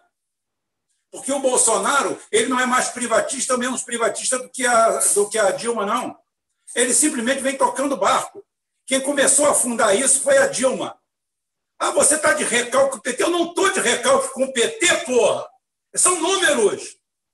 A Dilma ganha a reeleição dela em 2014 por uma brecha ali, ali, ali, ganhou por meia cabeça, mas ganhou. Aí ela caiu porque o, porque o Aécio, né, por incrível que pareça, esse idiota que vos fala, já engoliu isso. Por quê? Porque eu era igual um bobo e ficava torcendo. Ficava torcendo e distorcendo as coisas e tentando, de qualquer forma, cuidar da mais-valia. Eu fazia a mesma merda que você faz. Você que está aí do outro lado. Eu também fazia isso. Mas uma hora eu me toquei, eu falei, peraí, eu não me, eu me adequo a isso, não. As coisas têm que ser. Se isso aqui para funcionar, tem que começar a funcionar certo. Se aquilo ali está certo, e foi alguém que fez que não o meu, eu tenho que concordar. O que eu falei, não adianta eu torcer para o avião cair se eu estou dentro do avião. Meus filhos, minha família, meus amigos estão dentro do avião. Até uma rede de amigos que eu fiz hoje, que tem gente pelos quatro cantos do mundo. Nós temos amigos em Londres, em Nova York, em Tóquio, na China. Todos fazem parte do nosso grupo lá. E está todo mundo mesmo dentro do mesmo avião, mesmo não estando aqui. Mas peraí, vamos nos tocar. Vamos ser conscientes, vamos ser coerentes. Vamos dar um pouco de coerência ao nosso discurso. A Dilma assume dois. Ah, ela caiu porque o Aécio sabotou ela. Eu cansei de escrever isso. Eu tenho vergonha hoje disso. Mas como eu falei que eu não tenho compromisso com o erro, eu assumo os meus erros. A Dilma pega, bota o Joaquim Levi como ministro da Fazenda. Contingencia 180 bilhões, que dariam 400 bilhões hoje. Tira da economia. Aí a culpa empodera, é do Empodera, empodera, empodera. A Lava Jato não faz nada através da Advocacia Geral da União, nem do Zé Galinha, o Zé Cardoso, aquele rabo lá de porta de cadeia, aquele advocadeco de quinta categoria, aquele tucano que nunca foi atacado pela imprensa, que vivia na Espanha fazendo pós-graduação, voando nos aviões da FAB, nunca estava no ministério, só ia no ministério visitar as amantes que ele botou lá para a gente pagar, como a última, que era, era da revista Época, que batia na Dilma. Batia na Dilma, e ele e ela ela era mulher dele, amante dele, e batia na Dilma, e ele junto com a Dilma, um verdadeiro, uma verdadeira michorte. Aí ela faz isso daí, eleva a taxa de Selic para 14,25, o que aumenta o déficit brasileiro em 130 bilhões numa canetada. 130 bilhões numa canetada, que no final do ano ainda teve que arrumar mais 30 bilhões, que foram 160 bilhões. Arruma 11 milhões de desempregados. Entrega o pré-sal, que foi ela que entregou, que dois senadores do PT não apareceram Ninguém explica isso. Aceitou, aceitou espartanamente que o, o, o, o que caiu lá em São Paulo, que caiu aqui em Angra, que não era muito melhor que os outros do STF, não. A diferença é que morreu. Aquilo ali é briga de, de, de gangue. Né? Que o, o, ministro lá, o carequinha lá, esqueci o nome dele agora. Teoriza Vasque. É, o Teoriza Vasque vai lá e prende o líder do governo no Senado. E o que, que o PT faz? Vira as costas para ele. E aceita tudo isso aí de bom grado. Então, é tudo uma tragédia anunciada. A Dilma comece, consegue fazer uma coisa mágica, genial, que inova no direito mundial. Common law, civil law, nunca existiu antes, nem nunca vai existir depois. Ela é afastada por um crime e é inocentada por esse crime. Ela sai limpa do processo da onde ela foi afastada por crime. Quem comete o crime é um criminoso. Tem que ser sancionado de algum jeito. Nem que fosse pagar uma cesta básica. Dilma, você vai ali, paga quatro cestas básicas, tá? E tá tudo bem. Não, nem isso.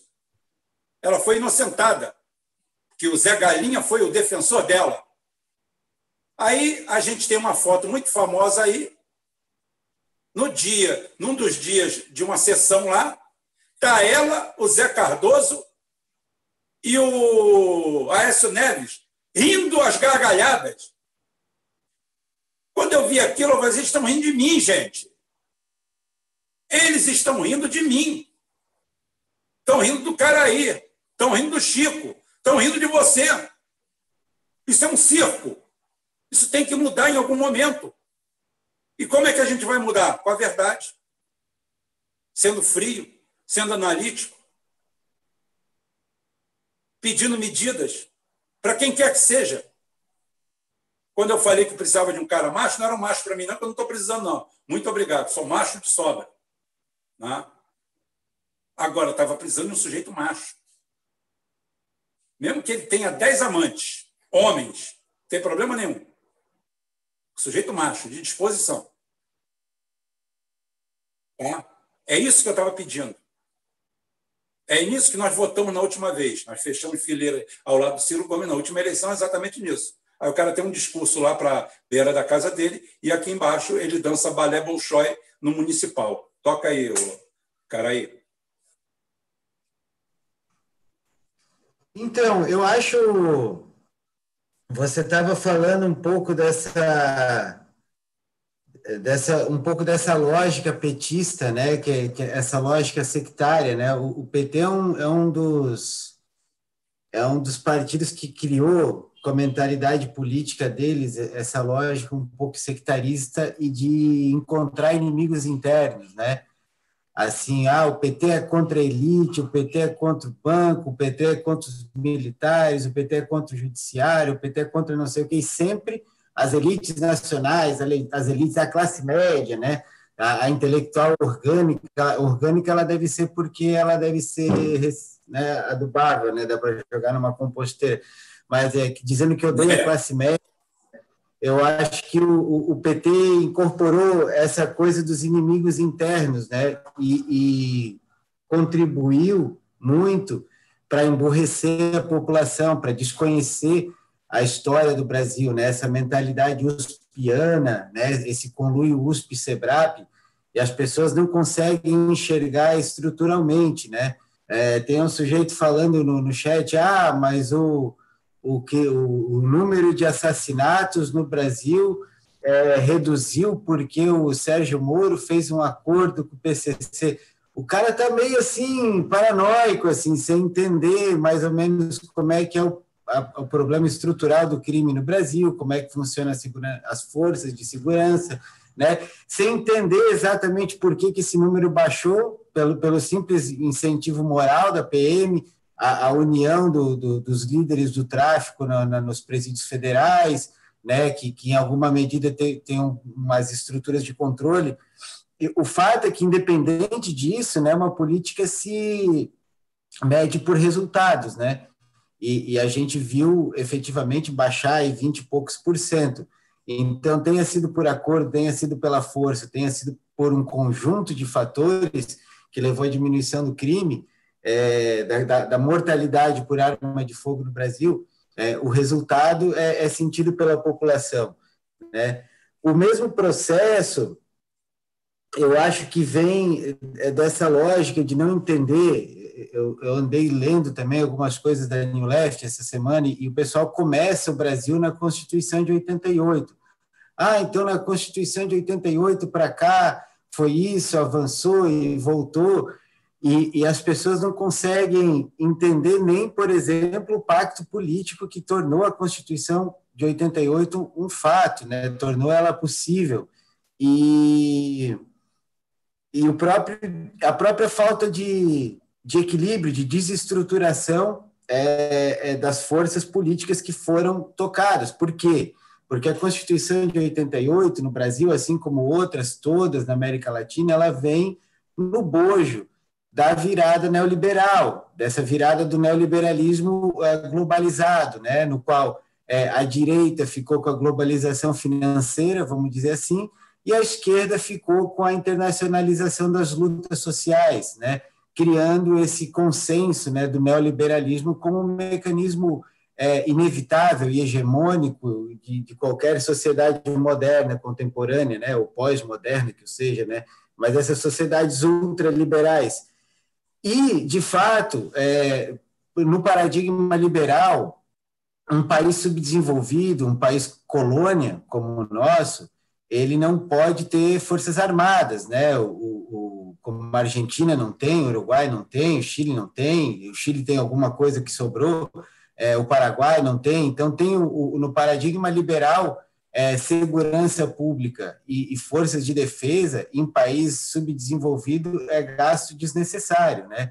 Então, nunca, nunca se aceitaram que as Forças Armadas do Brasil não, não fossem junto com o desmonte do Estado, é, desmontadas, né, também desarticuladas e perdesse a capilaridade, né?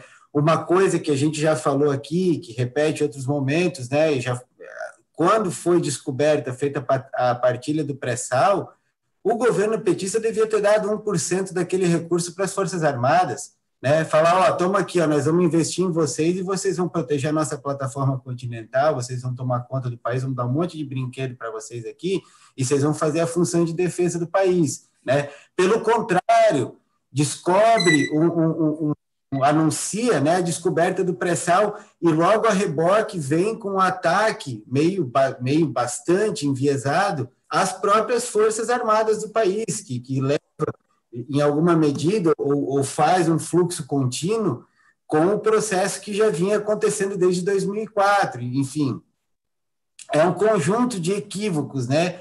E, e os petistas, em geral, o petólatra, ele acaba não conseguindo enxergar a importância das estruturas institucionais do país para a construção dele. Né? E não consegue nem enxergar, por exemplo, a fragilidade que a gente está levando ao extremo a o nosso pacto constitucional quando ele está ali batendo palma para um juiz, né, o magistrado, numa decisão monocrática, liminar, sem oitiva no inquérito, sem nada, né, afastar um governador eleito. E está ali batendo palma porque não gosta daquele governador. Então, é, é um, uma falta de noção das instituições, de como que elas funcionam e do trabalho que deu para construir esse país. E óbvio que se você não sabe disso, você não tem condição de sentar na mesa dos adultos e fazer discussões como aquela que a gente está vendo. A gente viu aí semana passada um, uma briga entre o Rogério Marinho, o Tarcísio, com, com a ala do Paulo Guedes, uma ala liberal, né, querendo entregar tudo e vender tudo, uma outra ala que tem uma abertura para o investimento privado, mas quer, sabe e reconhece a, a, importância de fazer um investimento público e ter uma, um posicionamento keynesiano. Né? Isso é uma discussão importante, não ficar achando a próxima elba do Bolsonaro, porque enquanto a galera está ali falando, ah, cadê os 89 mil do Queiroz, o Bolsonaro está jogando para ganhar está fazendo base no Congresso, está fazendo articulação no, no, Judiciário, e podem achar 10 mil Elba do Bolsonaro, 10 mil, mais 50 e 300 depósitos na conta da, da Michelle Bolsonaro, isso não vai dar em nada, porque estruturalmente ele está fazendo o, o movimento aí do, do, do xadrez que vai dar ele o poder real. Então não vai ter Elba que derruba, não tem, não tem Elba que derruba governo com mais de 50% de aprovação, e, e, e, a, e, a, esquerda, a esquerda não, a, oposição liberal como um todo, porque nem, dá para chamar de esquerda, é um conjunto ali liberal, eles estão fazendo ciranda, estão se fazendo ciranda, preparando, e não estão enxergando o movimento de poder e a ruptura institucional que eles mesmos estão batendo palma, que eles mesmos estão apoiando. Sabe? Ai, vamos defender a Constituição de 88, mas é só para quem você gosta? para quem você não gosta, você não respeita a Constituição, você está abrindo um precedente, que foi o que o Flávio Dino falou, né? o, Gladson Camelli, qualquer governador eleito, ele deveria falar, não, peraí, e, e, e vocês vão fazer isso comigo também? Né? Inclusive, Rubem, dentro desse contínuo, ontem eu estava olhando uma instituição que chama Intosai, que ela é a Organização Internacional das instituições supremas de auditoria, que é um, um órgão internacional que, que atua com parâmetros dentro dos tribunais de conta estaduais e, e o próprio TCU, né? Então, digamos, é, é um conjunto de medidas jurídicas que vem dos diplomas internacionais por dentro dos tribunais de conta, ao ponto da gente conseguir, é, de, de, dos tribunais de conta conseguirem é, fazer interferências decisivas dentro dos governos estaduais. E, inclusive, ontem mesmo eu estava vendo uma entrevista de um senhor aqui falando com o Requião, né? É, é, um vídeo do Objetivos do Desenvolvimento Sustentável, Agenda 2030 do, do Tribunal de Contas do Estado do Paraná. E tem um sujeito ali que ele fala o seguinte, ó, que às vezes a, a dificuldade técnica de um prefeito de cidade de, de interior faz com que ele não possa fazer uma estrada, um projeto, porque a, o TCE, o Tribunal de Contas, ele fala, reduz a capacidade discricionária do gestor encaminhar seus projetos e orçamentos e planos de governo. Quer dizer, por meio dessas normas internacionais, dentro dos tribunais de conta, está havendo um levante em impedir a discricionalidade da decisão dos governadores, dos prefeitos, do, do presidente da República, dos demais poderes, dos poderes eleitos, por dentro dos tribunais de conta. Então, a gente está presenciando um momento que tende a levar a uma ruptura muito mais grave do que essa que a gente está vendo agora, enquanto a suposta oposição reforça e reforça as pautas diversionistas. É o circo, sabe? É a, a rachadinha lá do, do dinheiro do Queiroz, que está o pessoal, está o PDT, está o PT, está o PSL, está todos os partidos estão todos envolvidos do Rio de Janeiro, né? Que ali numa cartada você derruba todos, sabe? E fazendo circo com uma coisa dessa, enquanto tem coisas muito mais importantes acontecendo na República e a oposição não tem nem condição de sentar na mesa dos adultos, porque não tem proposta, porque não tem visão estrutural do que está acontecendo, não tem visão crítica nem de si mesmos, né? Mas, enfim, estou falando demais. Vai lá, Rubem. Para divertir um pouquinho a galera, o pessoal que está todo mundo aí colado aí no, é, nos comentários, fazendo ah, o nosso chat, é, tem um tal de Recoctor, deve ser esse o nome. O cara botou esse, esse nome aí, e ele está aqui dizendo, falando, é, eu, inclusive eu nunca tomei chá de cogumelo, não, mas quando você for tomar, Recocto, me avisa aí que eu tomo junto com você. Ele falou que ninguém tem argumentos para contra-argumentar um monte de merda que ele está falando aqui. Ele só falou merda. Só falou merda. Ele empilhou merda uma em cima da outra, que tem milhares de militares em todas as instâncias do poder, de tudo isso. Ô, Recoctor, olha só, o Bolsonaro foi eleito presidente da República. Ele tem direito à livre nomeação, ele nomeia quem ele quiser. General, vice-marechal, a puta que o pariu, aonde ele quiser. É cidadão brasileiro pleno, obedece às exigências do cargo, ele pode nomear quem quiser, quem ele bem entender. Entendeu? Nécio. Você é um nécio. Porque é uma ditadura. Não, ditadura não. Quem está fazendo a ditadura é um bando de merda de esquerda, igual a você, que está aí reclamando porque o cara nomeou um veterinário para um cargo. Ah, porque tem. Então, apresenta o que, que tem aí. Não, porque isso aqui está sendo gravado tudo pelos militares. É a teoria da conspiração. Os caras são loucos. Pode gravar, bicho, não precisa. nem O que, que precisa para gravar uma coisa que vai ficar no arquivo, seu idiota? Cara, tu é muito idiota. Tu é muito idiota. Ah, ninguém aqui, ah, de homem, ninguém está te atacando. Eu não estou te atacando, eu estou te chamando de burro. É diferente.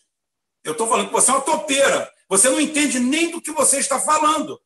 Você não tem o um mínimo argumento lógico. Ah, diz qual país do mundo que tem mais militares do que aqui. E você acha que eu vou fazer pesquisa para você? Vai limpar a bunda, rapaz. Porra, vai encher o saco de outro? Vai pentear macaco, rapaz? Falando merda. Se daqui a dois anos, quando, quando acabar essa eleição, e os, e os, e os militares estão lá falando assim, nós não vamos sair. Ele já tirou um monte de milico, botou outro, tirou milico, botou civil, tirou civil, botou milico. O militar, antes de tudo, um brasileiro igual a você, seu imbecil. A partir do momento que ele preencha o requisito para o cargo, ele pode ser nomeado, sim. Quem elegeu o Bolsonaro foi o povo. Acabou.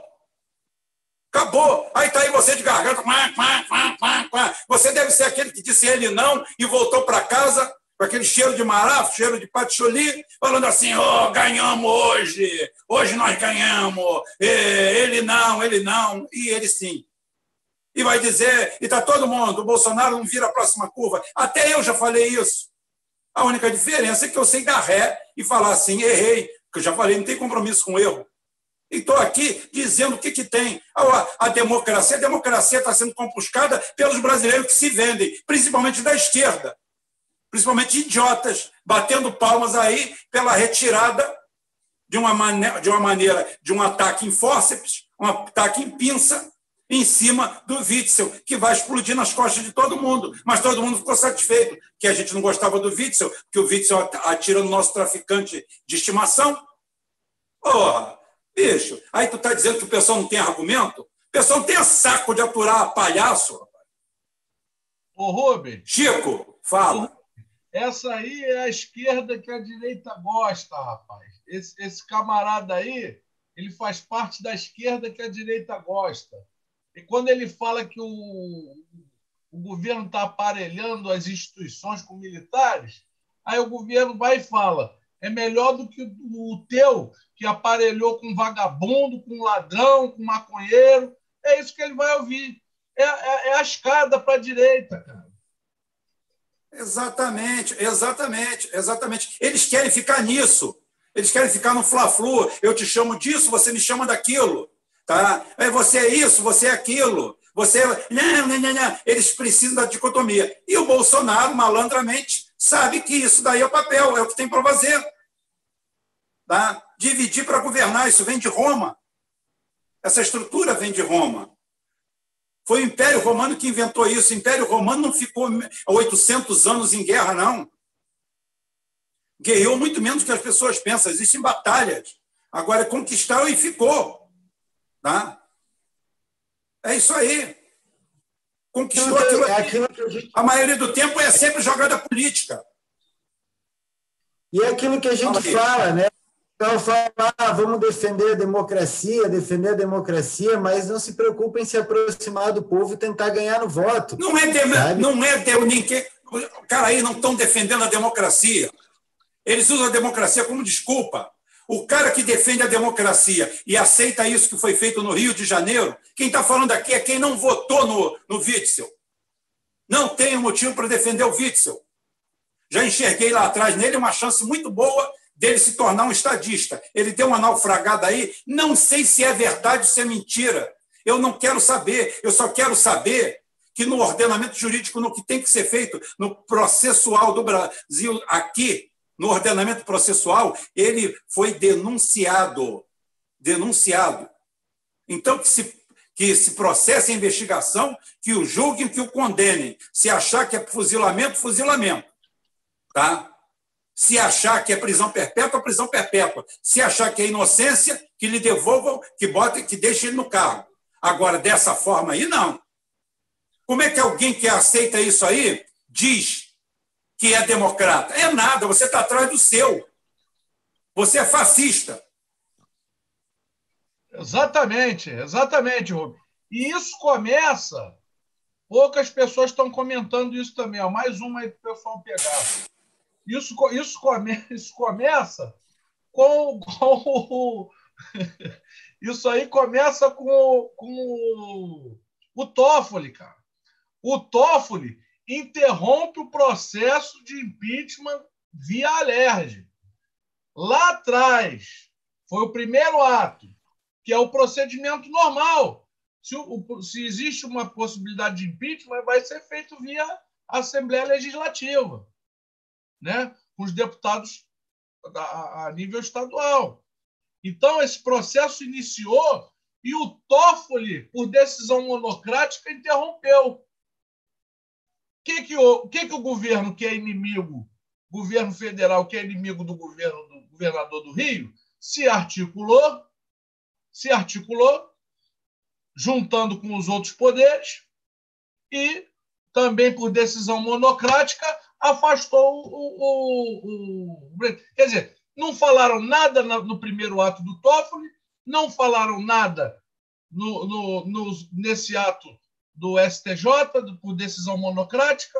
Quer dizer, falaram depois que a gente deu a planta aqui falaram. Mas, graças a Deus, alguém falou. Mas, e agora, o próximo movimento. Aí, aí, o ministro, que o pessoal fica gritando aí, mas que, para mim, é o único que ainda está firme na parada, que está atuando como ministro do STJ, né? é o Alexandre de Moraes que o Alexandre de Moraes caça que essa primeira decisão do Toffoli de interromper o processo de impeachment e devolve para a LERJ a possibilidade, que é o caminho legal, da legalidade. É o caminho da legalidade. Quem acerta o carro é o Alexandre de Moraes, através de uma decisão que foi derrubar a, a, a, essa liminar do Toffoli, com uma decisão, ele, com um movimento, ele coloca o trem novamente nos trilhos e devolve para a Lerge essa, essa condição do impeachment, que era o, o, o, certo desde o princípio. Né? É isso que, que, que as pessoas, às vezes, vai passando batido e as pessoas não estão vendo. Vai passando batido e as pessoas não estão vendo. Agora, o, o, o o pessoal está. Ninguém pode é, é, pré-julgar. Ninguém pode pré-julgar. Nem um, um, um, um, um tribunal, né, sem dar direito de defesa, muito menos nós aqui vamos dizer que o Witzel é culpado ou é inocente. A gente não entrou nessa seara. Aqui ninguém está defendendo o Witzel, mas também ninguém está condenando porque não, é, não cabe a nós. Né? A gente está questionando a legalidade. É a legalidade. É isso que está sendo questionado aqui. E o próximo movimento do Witzel, que ele já fez, que já caiu na mão do Toffoli de novo, para caçar essa decisão de afastamento do, do, do, que via STJ. Então, agora, provavelmente, a gente pode ver aí o Witzel voltar. Porque está na mão do Toffoli, vai ser uma canetada para ele voltar e que siga o processo na alerj de impeachment. Aí, aí ele é, é o trâmite legal. Né? É aquela questão que a gente comentou do judiciário é, é, superpoder. Está né? Tá atropelando todas as outras, os outros poderes, as outras instituições. Fala aí, cara aí, que você. É, eu ia falar a mesma coisa que você, Chico. Exatamente, a gente estava num processo de, de deliberar o risco. Né, peraí, peraí, cara aí. Peraí, que eu, hein, eu vou. Eu, eu concateno seus, suas falas aí, que é o seguinte: é, eu tô, já que eu, já que eu virei democrata mesmo, de verdade. E estou lendo agora, porque agora eu passei a botar a TV na minha frente aqui e fico lendo é, ali do lado né, os comentários. Aí é o seguinte: é, para não deixar alguém mais engraçadinho de fora, é o seguinte: tem um tal de CN11, que eu não sei o que é. Eu acho engraçado que todo mundo que vem com pauta um pouco mais ilógica, ele é incapaz de botar o próprio nome, né? Mas tudo bem. O CN11 disse ali que eu estou é, primeiro, ele citou uma situação ali do Brizola, como se eu já não tivesse falado 200 vezes e não tenha feito programa especial sobre o Brizola não permitir que polícia subisse morro. Brizola nunca proibiu a polícia de subir morro. Isso é uma mentira. Isso é uma falácia. Isso foi inventado pela direita fascistoide, foi é, inventado pela turma do Moreira Franco. Ele proibiu exatamente o que nós estamos defendendo aqui. Ele proibiu a ilegalidade das ações. Nós estamos aqui lutando pela legalidade. Brizola exatamente lutou contra isso. A truculência de meter o pé na porta de um pobre, de um miserável, sem um mandato de busca, mesmo que fosse coletivo. Tivemos vários mandatos coletivos de busca. Tá? Vários mandatos de, é, mandados de busca. Mandados é uma coisa, mandato é outra. Mandados de busca coletiva que foram acatados, não tem problema nenhum. Ele não permitiu isso, a arbitrariedade. E quanto ao fato de eu estar louco para fechar com o Bolsonaro, não meça ninguém pela sua régua. Tá? Não meça ninguém pela sua régua. Essa régua é para te medir. Se eu quisesse fechar com o Bolsonaro, eu já teria fechado. Meu passe vale dinheiro para o Bolsonaro, mas aqui não tem ninguém à venda, não. Você está medindo os outros pela sua régua. Você está pegando a sua métrica e botando para medir os outros. Tá? Eu não preciso disso aqui, ninguém precisa disso, não. O problema é que a verdade dói. A verdade nem sempre é o que a gente quer ouvir. Quem já teve na sala de UTI esperando notícia de um parente que está lá dentro há três, quatro, cinco dias, sabe como a verdade dói. Eu já passei por essa situação. O médico vem de lá de dentro e ele vai trazer a verdade. Eu nunca fiquei com raiva de um médico porque ele chegou lá de dentro e falou assim: infelizmente, Fulano, seu parente, seu pai, sua mãe, seu irmão, faleceu. Ninguém quer ouvir essa notícia. Tá? Mas a culpa não é de quem traz a notícia para você. Ocorreu algo lá dentro. Né? Então, por favor, não meça as pessoas pela sua métrica. Tá bom? Pode falar, cara aí. Não, e até convidar essa pessoa aí, tem um, um programa seu, né? Eu acho que é aí de mais ou menos novembro do ano passado, por aí, falando sobre o Brizola, sobre a história do Brizola e do Moreira Franco. Eu mesmo ouvi umas quatro vezes aquele programa, ele é excelente, é uma aula de história da política do Rio de Janeiro, fundamental para a gente entender a crise de segurança pública que o Estado está vivendo e o Brasil de forma geral hoje. Hoje é importante conhecer aquele episódio da história. Então, convidar o pessoal aí que não conhece, pesquisa aí, conhece o trabalho do Rubem, é, dá uma olhada nos programas antigos que ali está esmiuçado o, o, a questão do Brizola, né, do Moreira Franco, o que, que aconteceu, como que se estrutura o Comando Vermelho, né, como que até o processo de, de estrutura, de criação dessa desigualdade atroz, é, é uma aberração que, que tem no Rio de Janeiro, né, da, da pista para o asfalto, que, enfim, a gente não vai resolver também com esse discurso sectário, né? um, um discurso que não consiga agregar é, em, torno de su, em torno de si as ideias que, que são importantes. As ideias é bom você falar isso, cara aí. É, é bom você falar isso. É bom você falar isso, cara aí. Porque não é te interferindo, não é porque você puxou uma coisa que eu posso esquecer. É, a gente não acha. Aqui a gente acha sim, a gente acha sim que a falta de educação, a falta de cultura, a falta de investimento na periferia criou, criou um cenário perfeito para o crime dessa forma. O que não quer dizer que nem eu, nem o favelado, nem o morador de periferia, ninguém das comunidades é a favor daquele cara que foi para o crime. Que 99% não vão. 99% vão ter uma vida dura, ferrada, mas vão viver também. Compensação, essa molecada morre com 18, muito, com muito velho aos 25 e super idoso com 30. Né? Então é o seguinte: na realidade, o outro vive. Vira servente de pedreiro, com sorte vai a pedreiro, mestre de obra, o caramba, consegue construir a vidinha dele. É assim a realidade de toda pessoa que mora na periferia.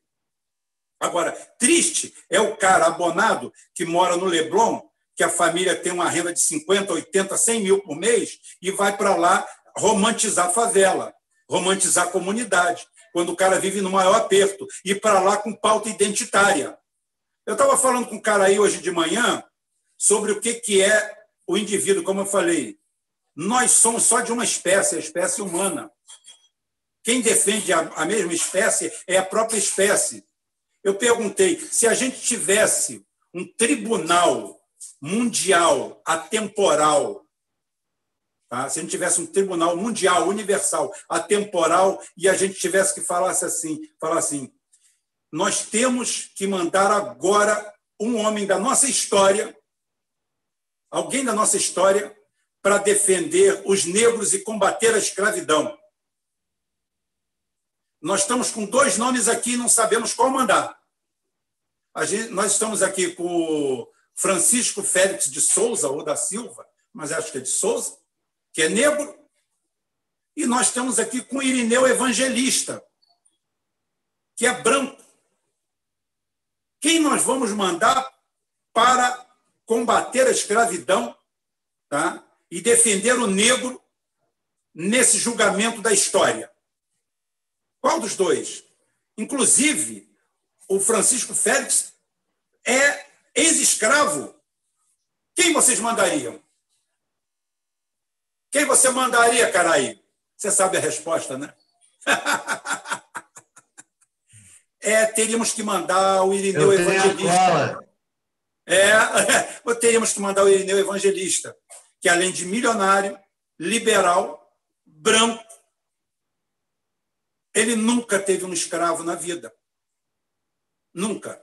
Quando ele comprava uma empresa, tinha dois, dez, cinquenta escravos lá, ele botava no passivo.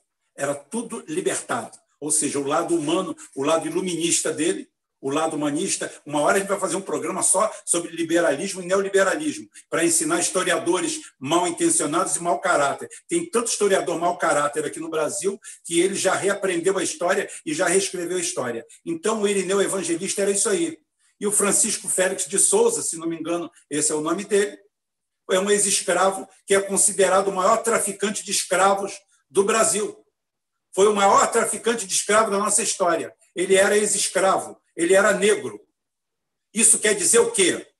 Que eu estou falando contra os negros? Que eu estou falando a favor dos brancos? Não. Eu estou falando que a gente tem que confiar nos indivíduos. A gente tem que, a gente tem que confiar nas pessoas. Nós somos todos da mesma espécie. Ninguém é bom porque é branco, ninguém é mal porque é negro ou vice-versa. Tem branco bom, tem negro bom, tem branco ruim, tem negro ruim. Não é pela identidade, não é pelo sexo, não é pela escolha sexual, pela escolha de gênero, que você vai conseguir julgar ninguém.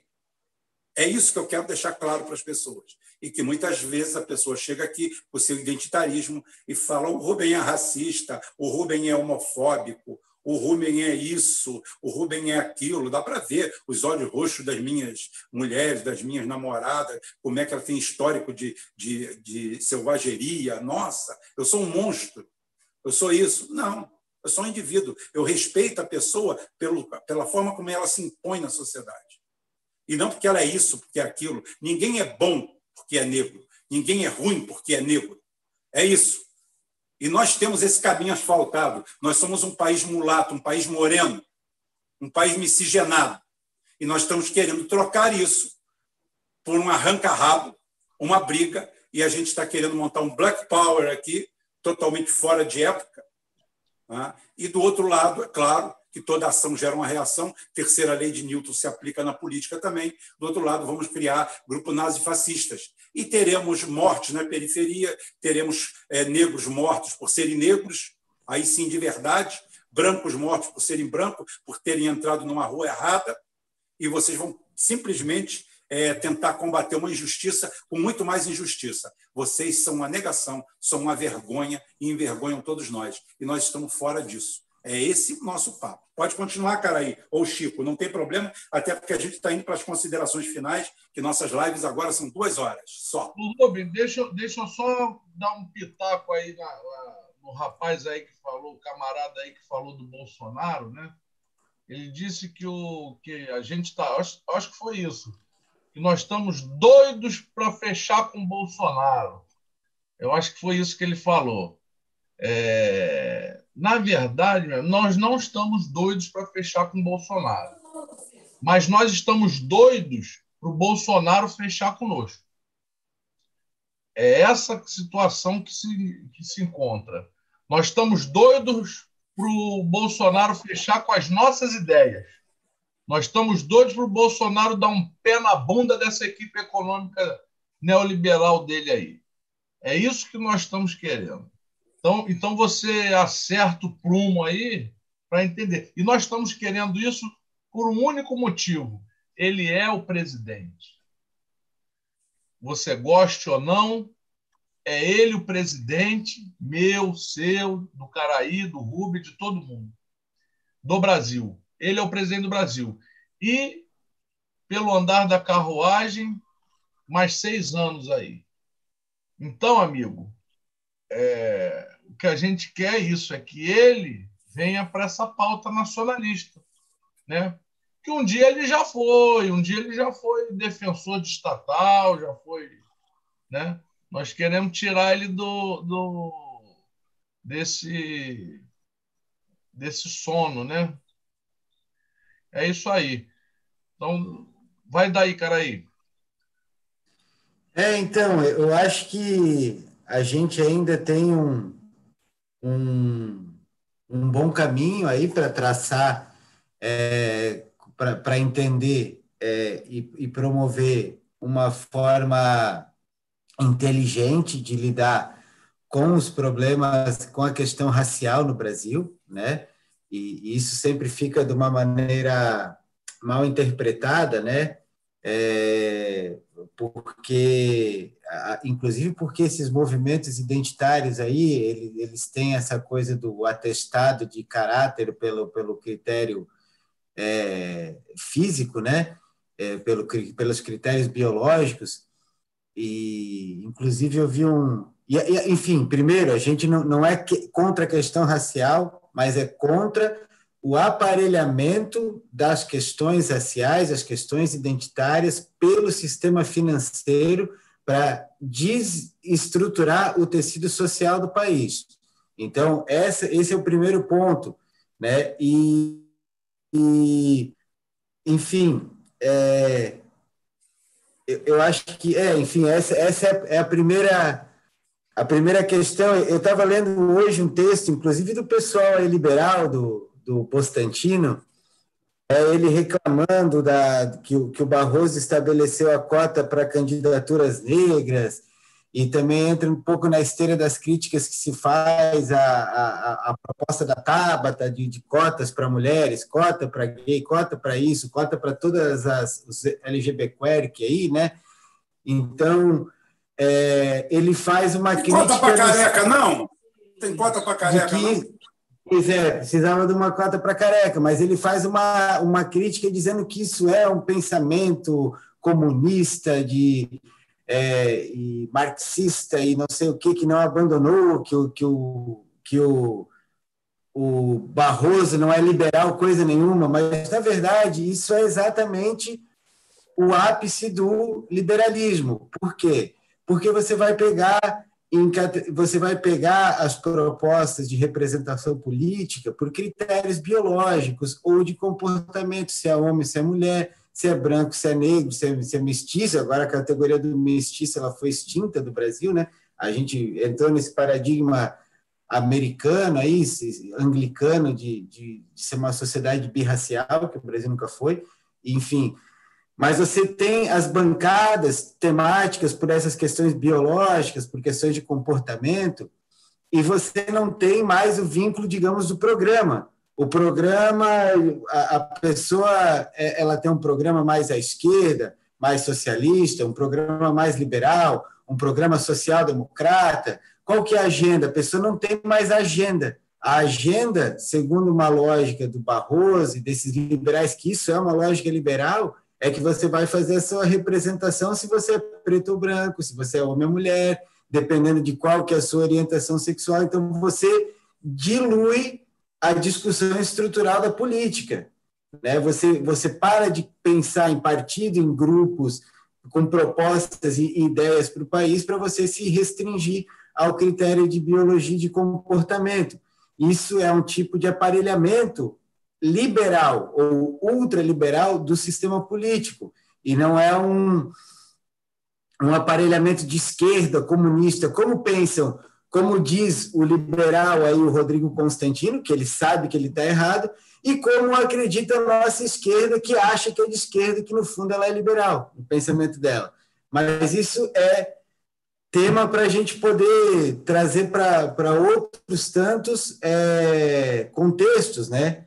Inclusive, essa, essa coisa que a gente falou, o Benedito Gonçalves, quando foi indicado, esse, esse mesmo juiz que hoje toma um ato, é, digamos, temerário com relação à defesa do processo democrático, ele foi indicado pelo Lula em 2008 como sendo o primeiro é, ministro negro da Suprema Corte de Justiça, Supremo Tribunal de Justiça, né? E, como eu sempre digo que uma política, um ato político, ele tem que ser medido pelos seus resultados, né? O resultado desse tipo de critério, hoje, se converte numa decisão como essa, totalmente alinhada com a estratégia estrutural de poder do governo Bolsonaro, né, dentro de um avanço da juristocracia sobre os poderes eleitos, né? Que é uma situação que pode levar, abrindo caminho para uma ruptura institucional ainda maior. Então, faz a gente pensar quais que são os critérios de fato. O, o critério da, da, biológico e comportamental ele é suficiente? Ele é um atestado de caráter? Ele é um atestado de, de cumprimento com a legalidade, de compromisso com a legalidade? Então, é, é uma questão que nem somos nós que deveríamos estar contestando isso, mas são as próprias pessoas que são, é, digamos, adeptas desses movimentos identitários, né? E, e, acreditam que são de esquerda, enfim, tudo mais. Mas é isso aí. O assunto é complexo, estamos chegando a duas horas. É, quero deixar aí meu boa noite para o pessoal que está nos assistindo. Conheçam o Jornal Puro Sangue, jornalpurosangue.com, hospedado na Rússia. E, e, é isso aí. Rubem, obrigado. Nosso mestre de cerimônia, Chico, obrigado. Viu? É, e estamos junto. É, boa semana para todo mundo e continuamos aí. Continuamos aí fazendo esse esforço de pensar o nosso Brasil, como chegamos até aqui e por onde que nós vamos sair dessa. Junto. Porque o Brasil é grande, o Brasil é rico, cabe todo mundo e ele tem um lugar da história reservado e nós vamos levar o Brasil até lá. Com Bolsonaro, sem Bolsonaro, com, com quem tiver, com, com o povo brasileiro, sabe? Foda-se. Tamo junto. Vai, Valeu. Chico. Valeu. Dá as suas considerações finais, que aí eu fecho aqui. Beleza, beleza. Vou passar rápido aqui duas informações que foram passadas aqui. Eu não pude falar rápido vamos tentar falar, passar aqui rápido. Sobre o Dário Messer, né, que o cara aí comentou bem aí. É, essa... Eu esqueci um tema, eu quero falar no final, mas vai lá, continua. Esqueci uma coisa. Então volta depois dele, não tem problema. É. Então, essa questão aí do Dário Messer, a gente tem que. Vai, nós vamos precisar de um tempo maior para discutir isso, mas eu vou tentar jogar uns pontos. De aí. repente ele dá uns apartamentos para a gente também, a gente cala a boca, né? Isso, por isso que eu não vou destrinchar muito, não. É, ô Dario Messa, ô Dadá, ô Dadá Maravilha, ô, ô Beija-Flor, Dadá Beija-Flor, o único que para no ar. É o seguinte, aí nós aqui, a gente vai fazer uma live aqui por você aqui, pô. Vai pintar uns quatro apartamentos em Miami, não? É, é. A, gente, a gente sabe que isso aí envolve diretamente Globo e Bolsonaro, né? que foram os, os maiores protagonistas agora nessa fase de, de, de, que seria ouvida a delação, que seria feito um monte de coisa. E, e os protagonistas desse último episódio foram os, os atores principais foram a Globo, de um lado, e Bolsonaro do outro. Bolsonaro é, investindo na, nas investigações, né? confiando nas, nas investigações e nas provas que viriam. Da... E a Globo, é, que nem pardal na chuva, né? quietinha, biquinho para baixo, sem, sem, sem tocar muito no assunto, deixando, deixando passar o quanto antes. Mas parece que pode ter acontecido aí um grande, um grande acordão, né? Será que não houve um grande acordão aí?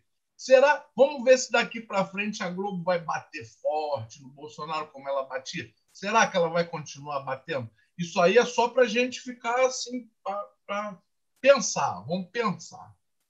Enquanto nós somos pragmáticos nas análises, a Globo é pragmática quando o assunto é dinheiro. Então, pode, ficar, pode ter certeza que toda a frieza que nós temos aqui para analisar os casos, a Globo tem para analisar grana. Fica tranquilo. Que eles, não, eles não têm viagem perdida, não. Eles parecem o Júnior Baiano na época que jogava de zagueiro. Tá? Não tem viagem perdida. A Globo não tem mesmo. Cara aí, e deixa Cara, aí, o que, que ficou faltando? Ah, fala, fala, Chico. Vou só completar aqui, que eu, essa também está muito boa aqui, eu não posso deixar de, de, passar que eu peguei agora. O Ciro deu uma declaração, perguntaram para ele sobre o Lula agora, é, como é que vai ser 2022. ele respondeu dizendo que o Lula é candidatíssimo. Aí, bicho.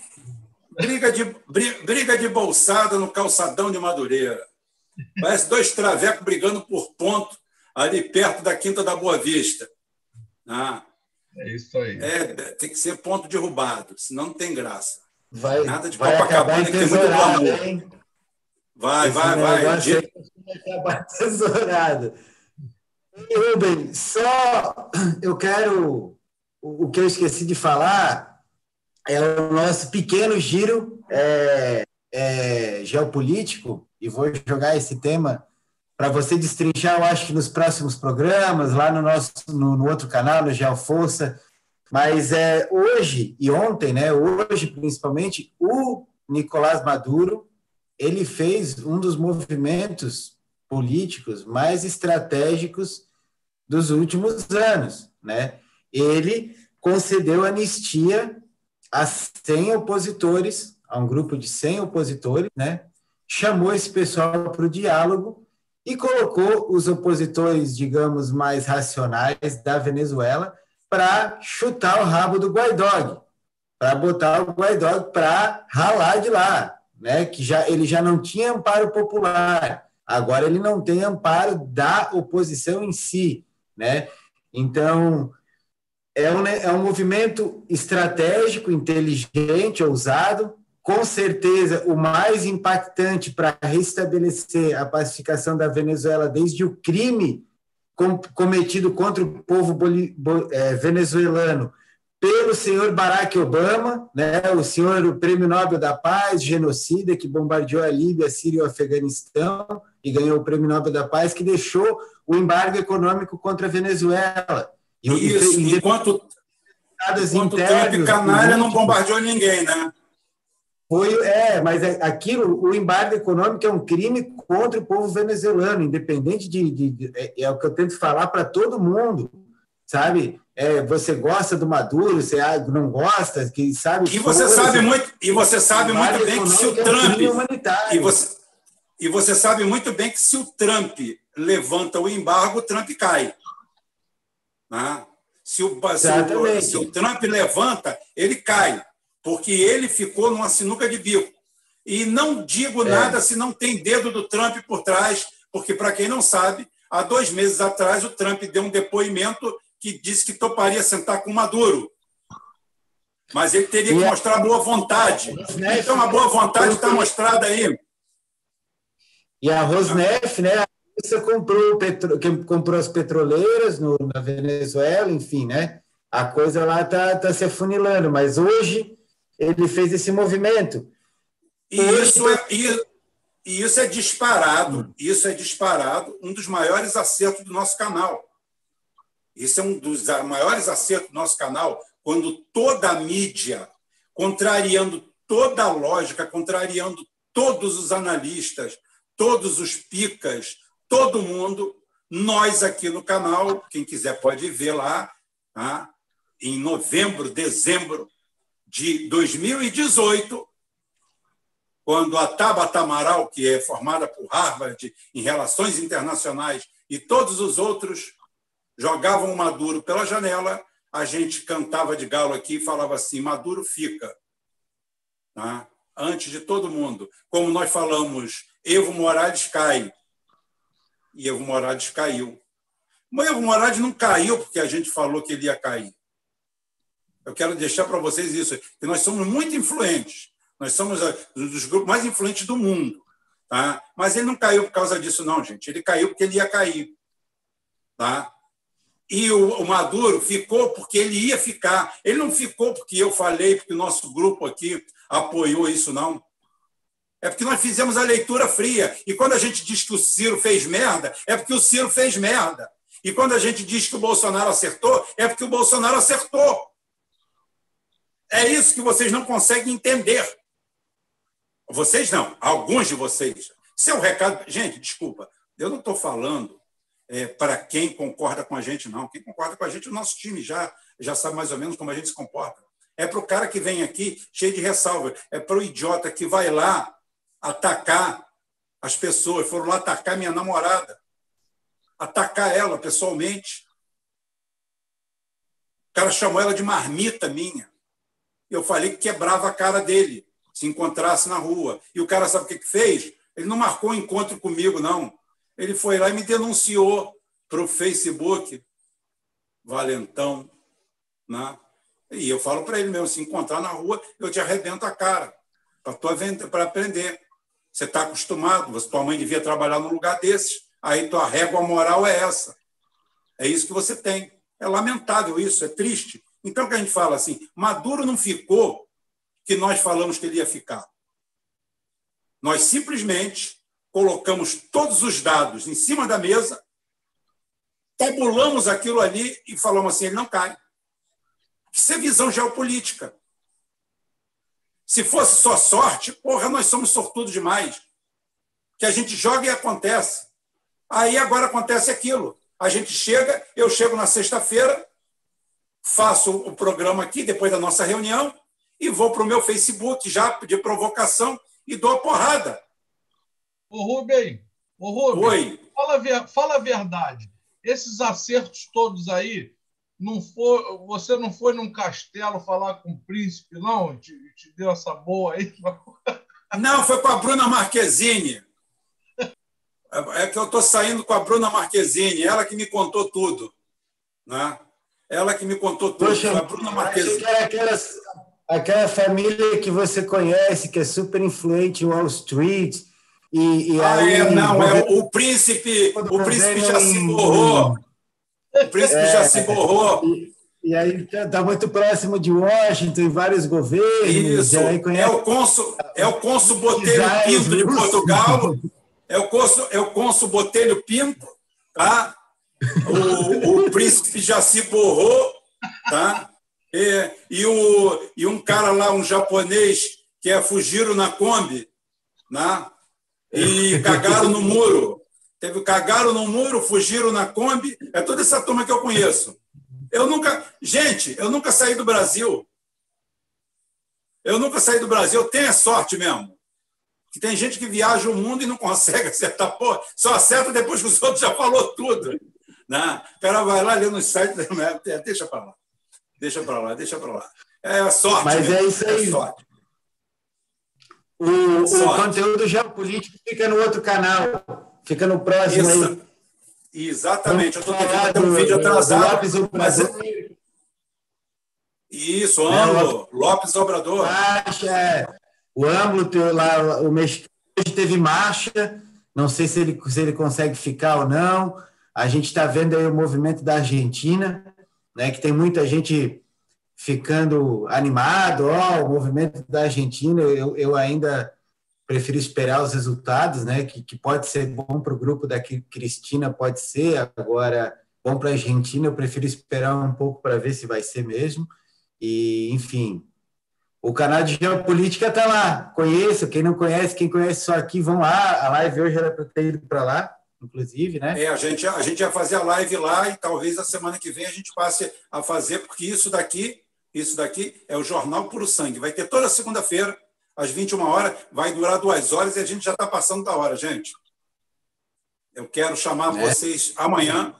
Amanhã a gente tem a programação normal no nosso canal e tem live amanhã ou quinta, eu não sei. Ah, é o Christian que vê isso aí, o Christian e o Marcelo. Por favor, é, eu já estou atolado, estou até aqui, coisa para caramba. Tá? Mas eles que veem essa pauta, graças a Deus. Tá? Eu entro em campo aqui e a gente vai, vai tocando barco. É isso aí, gente. Vamos ficando por aqui hoje. É, eu, tenho, eu teria que mandar aqui uns abraços, não é uma sessão Maguila, mas é aqui para o Sher Alexander, que está sempre com a gente aqui. Foi ele, inclusive, que deu o nome Geoforça. Falou, Rubem, ficaria bonito Geoforça. Tá? O Daniel Santos, que está sempre acompanhando a gente aqui, deixe-me ver aqui. Tá? É, eu, vocês não sabem, eu estou com o celular na mão, eu fiquei apertando o celular, vocês sabiam que eu bloqueei o Circe? no, no, chat. Eu, sou, eu, eu bloqueei o, o Circe. Tá? Ai, ai, ai, ai, ai. ai. Tem, tem também um fim de comédia aqui, um, um, um tal de um amigo nosso aqui, DJ From Bellow. Oh, DJ From Bellow. Cara, como tu escreve bobeira. Tu até parece ser um cara bom, cara sujeito bom. Você pode aprender com a gente aqui, mas tu escreve merda pra caralho. Cara, ninguém é bom porque é de esquerda e ninguém é ruim porque é de esquerda, não. O cara que é bom é bom, o que é ruim é ruim. Tá bom? Eu nasci na esquerda, todo mundo aqui tem uma estrutura da esquerda e todo mundo aqui aceita gente da direita que seja inteligente, que tenha mais de dois neurônios e saiba usá-los. Tá? E você ainda está aí nesse, com esse muro dentro do seu cérebro, falando merda o tempo todo, falando bobagem, falando besteira. Mas você parece ser um cara bom. Fica por aqui que você vai aprender. Gente, até amanhã, se Deus quiser, e Ele vai querer. Né? Deixa eu ver se tem mais alguém aqui para mandar um beijinho, um abraço. Tá? O Cícero disse que já chutei ele sem querer. Foi sem querer. Foi sem querer mesmo, sem querer querendo. Não, foi sem querer. Mesmo. E o resto aqui, deixa me ver se tem mais alguém, mais alguém, mais alguém. A Tércia, que está sempre aqui com a gente.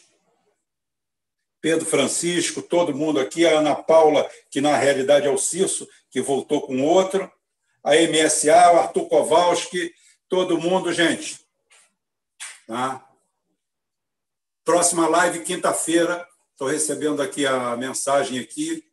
É, quinta-feira, a próxima live. Então, até lá, a gente mantém o nosso programinha. Entra um, eu vou ficar com um atrasado do Geoforça. Ele entra quarta-feira e vamos falar sobre os submarinos é, russos. Vou dar, falar um pouquinho sobre os submarinos eletrodiesel russo classe Quilo e classe Lada. O terror da OTAN e dos Estados Unidos. Você vai saber por isso lá no canal Geoforça. Até mais. A gente fica por aqui.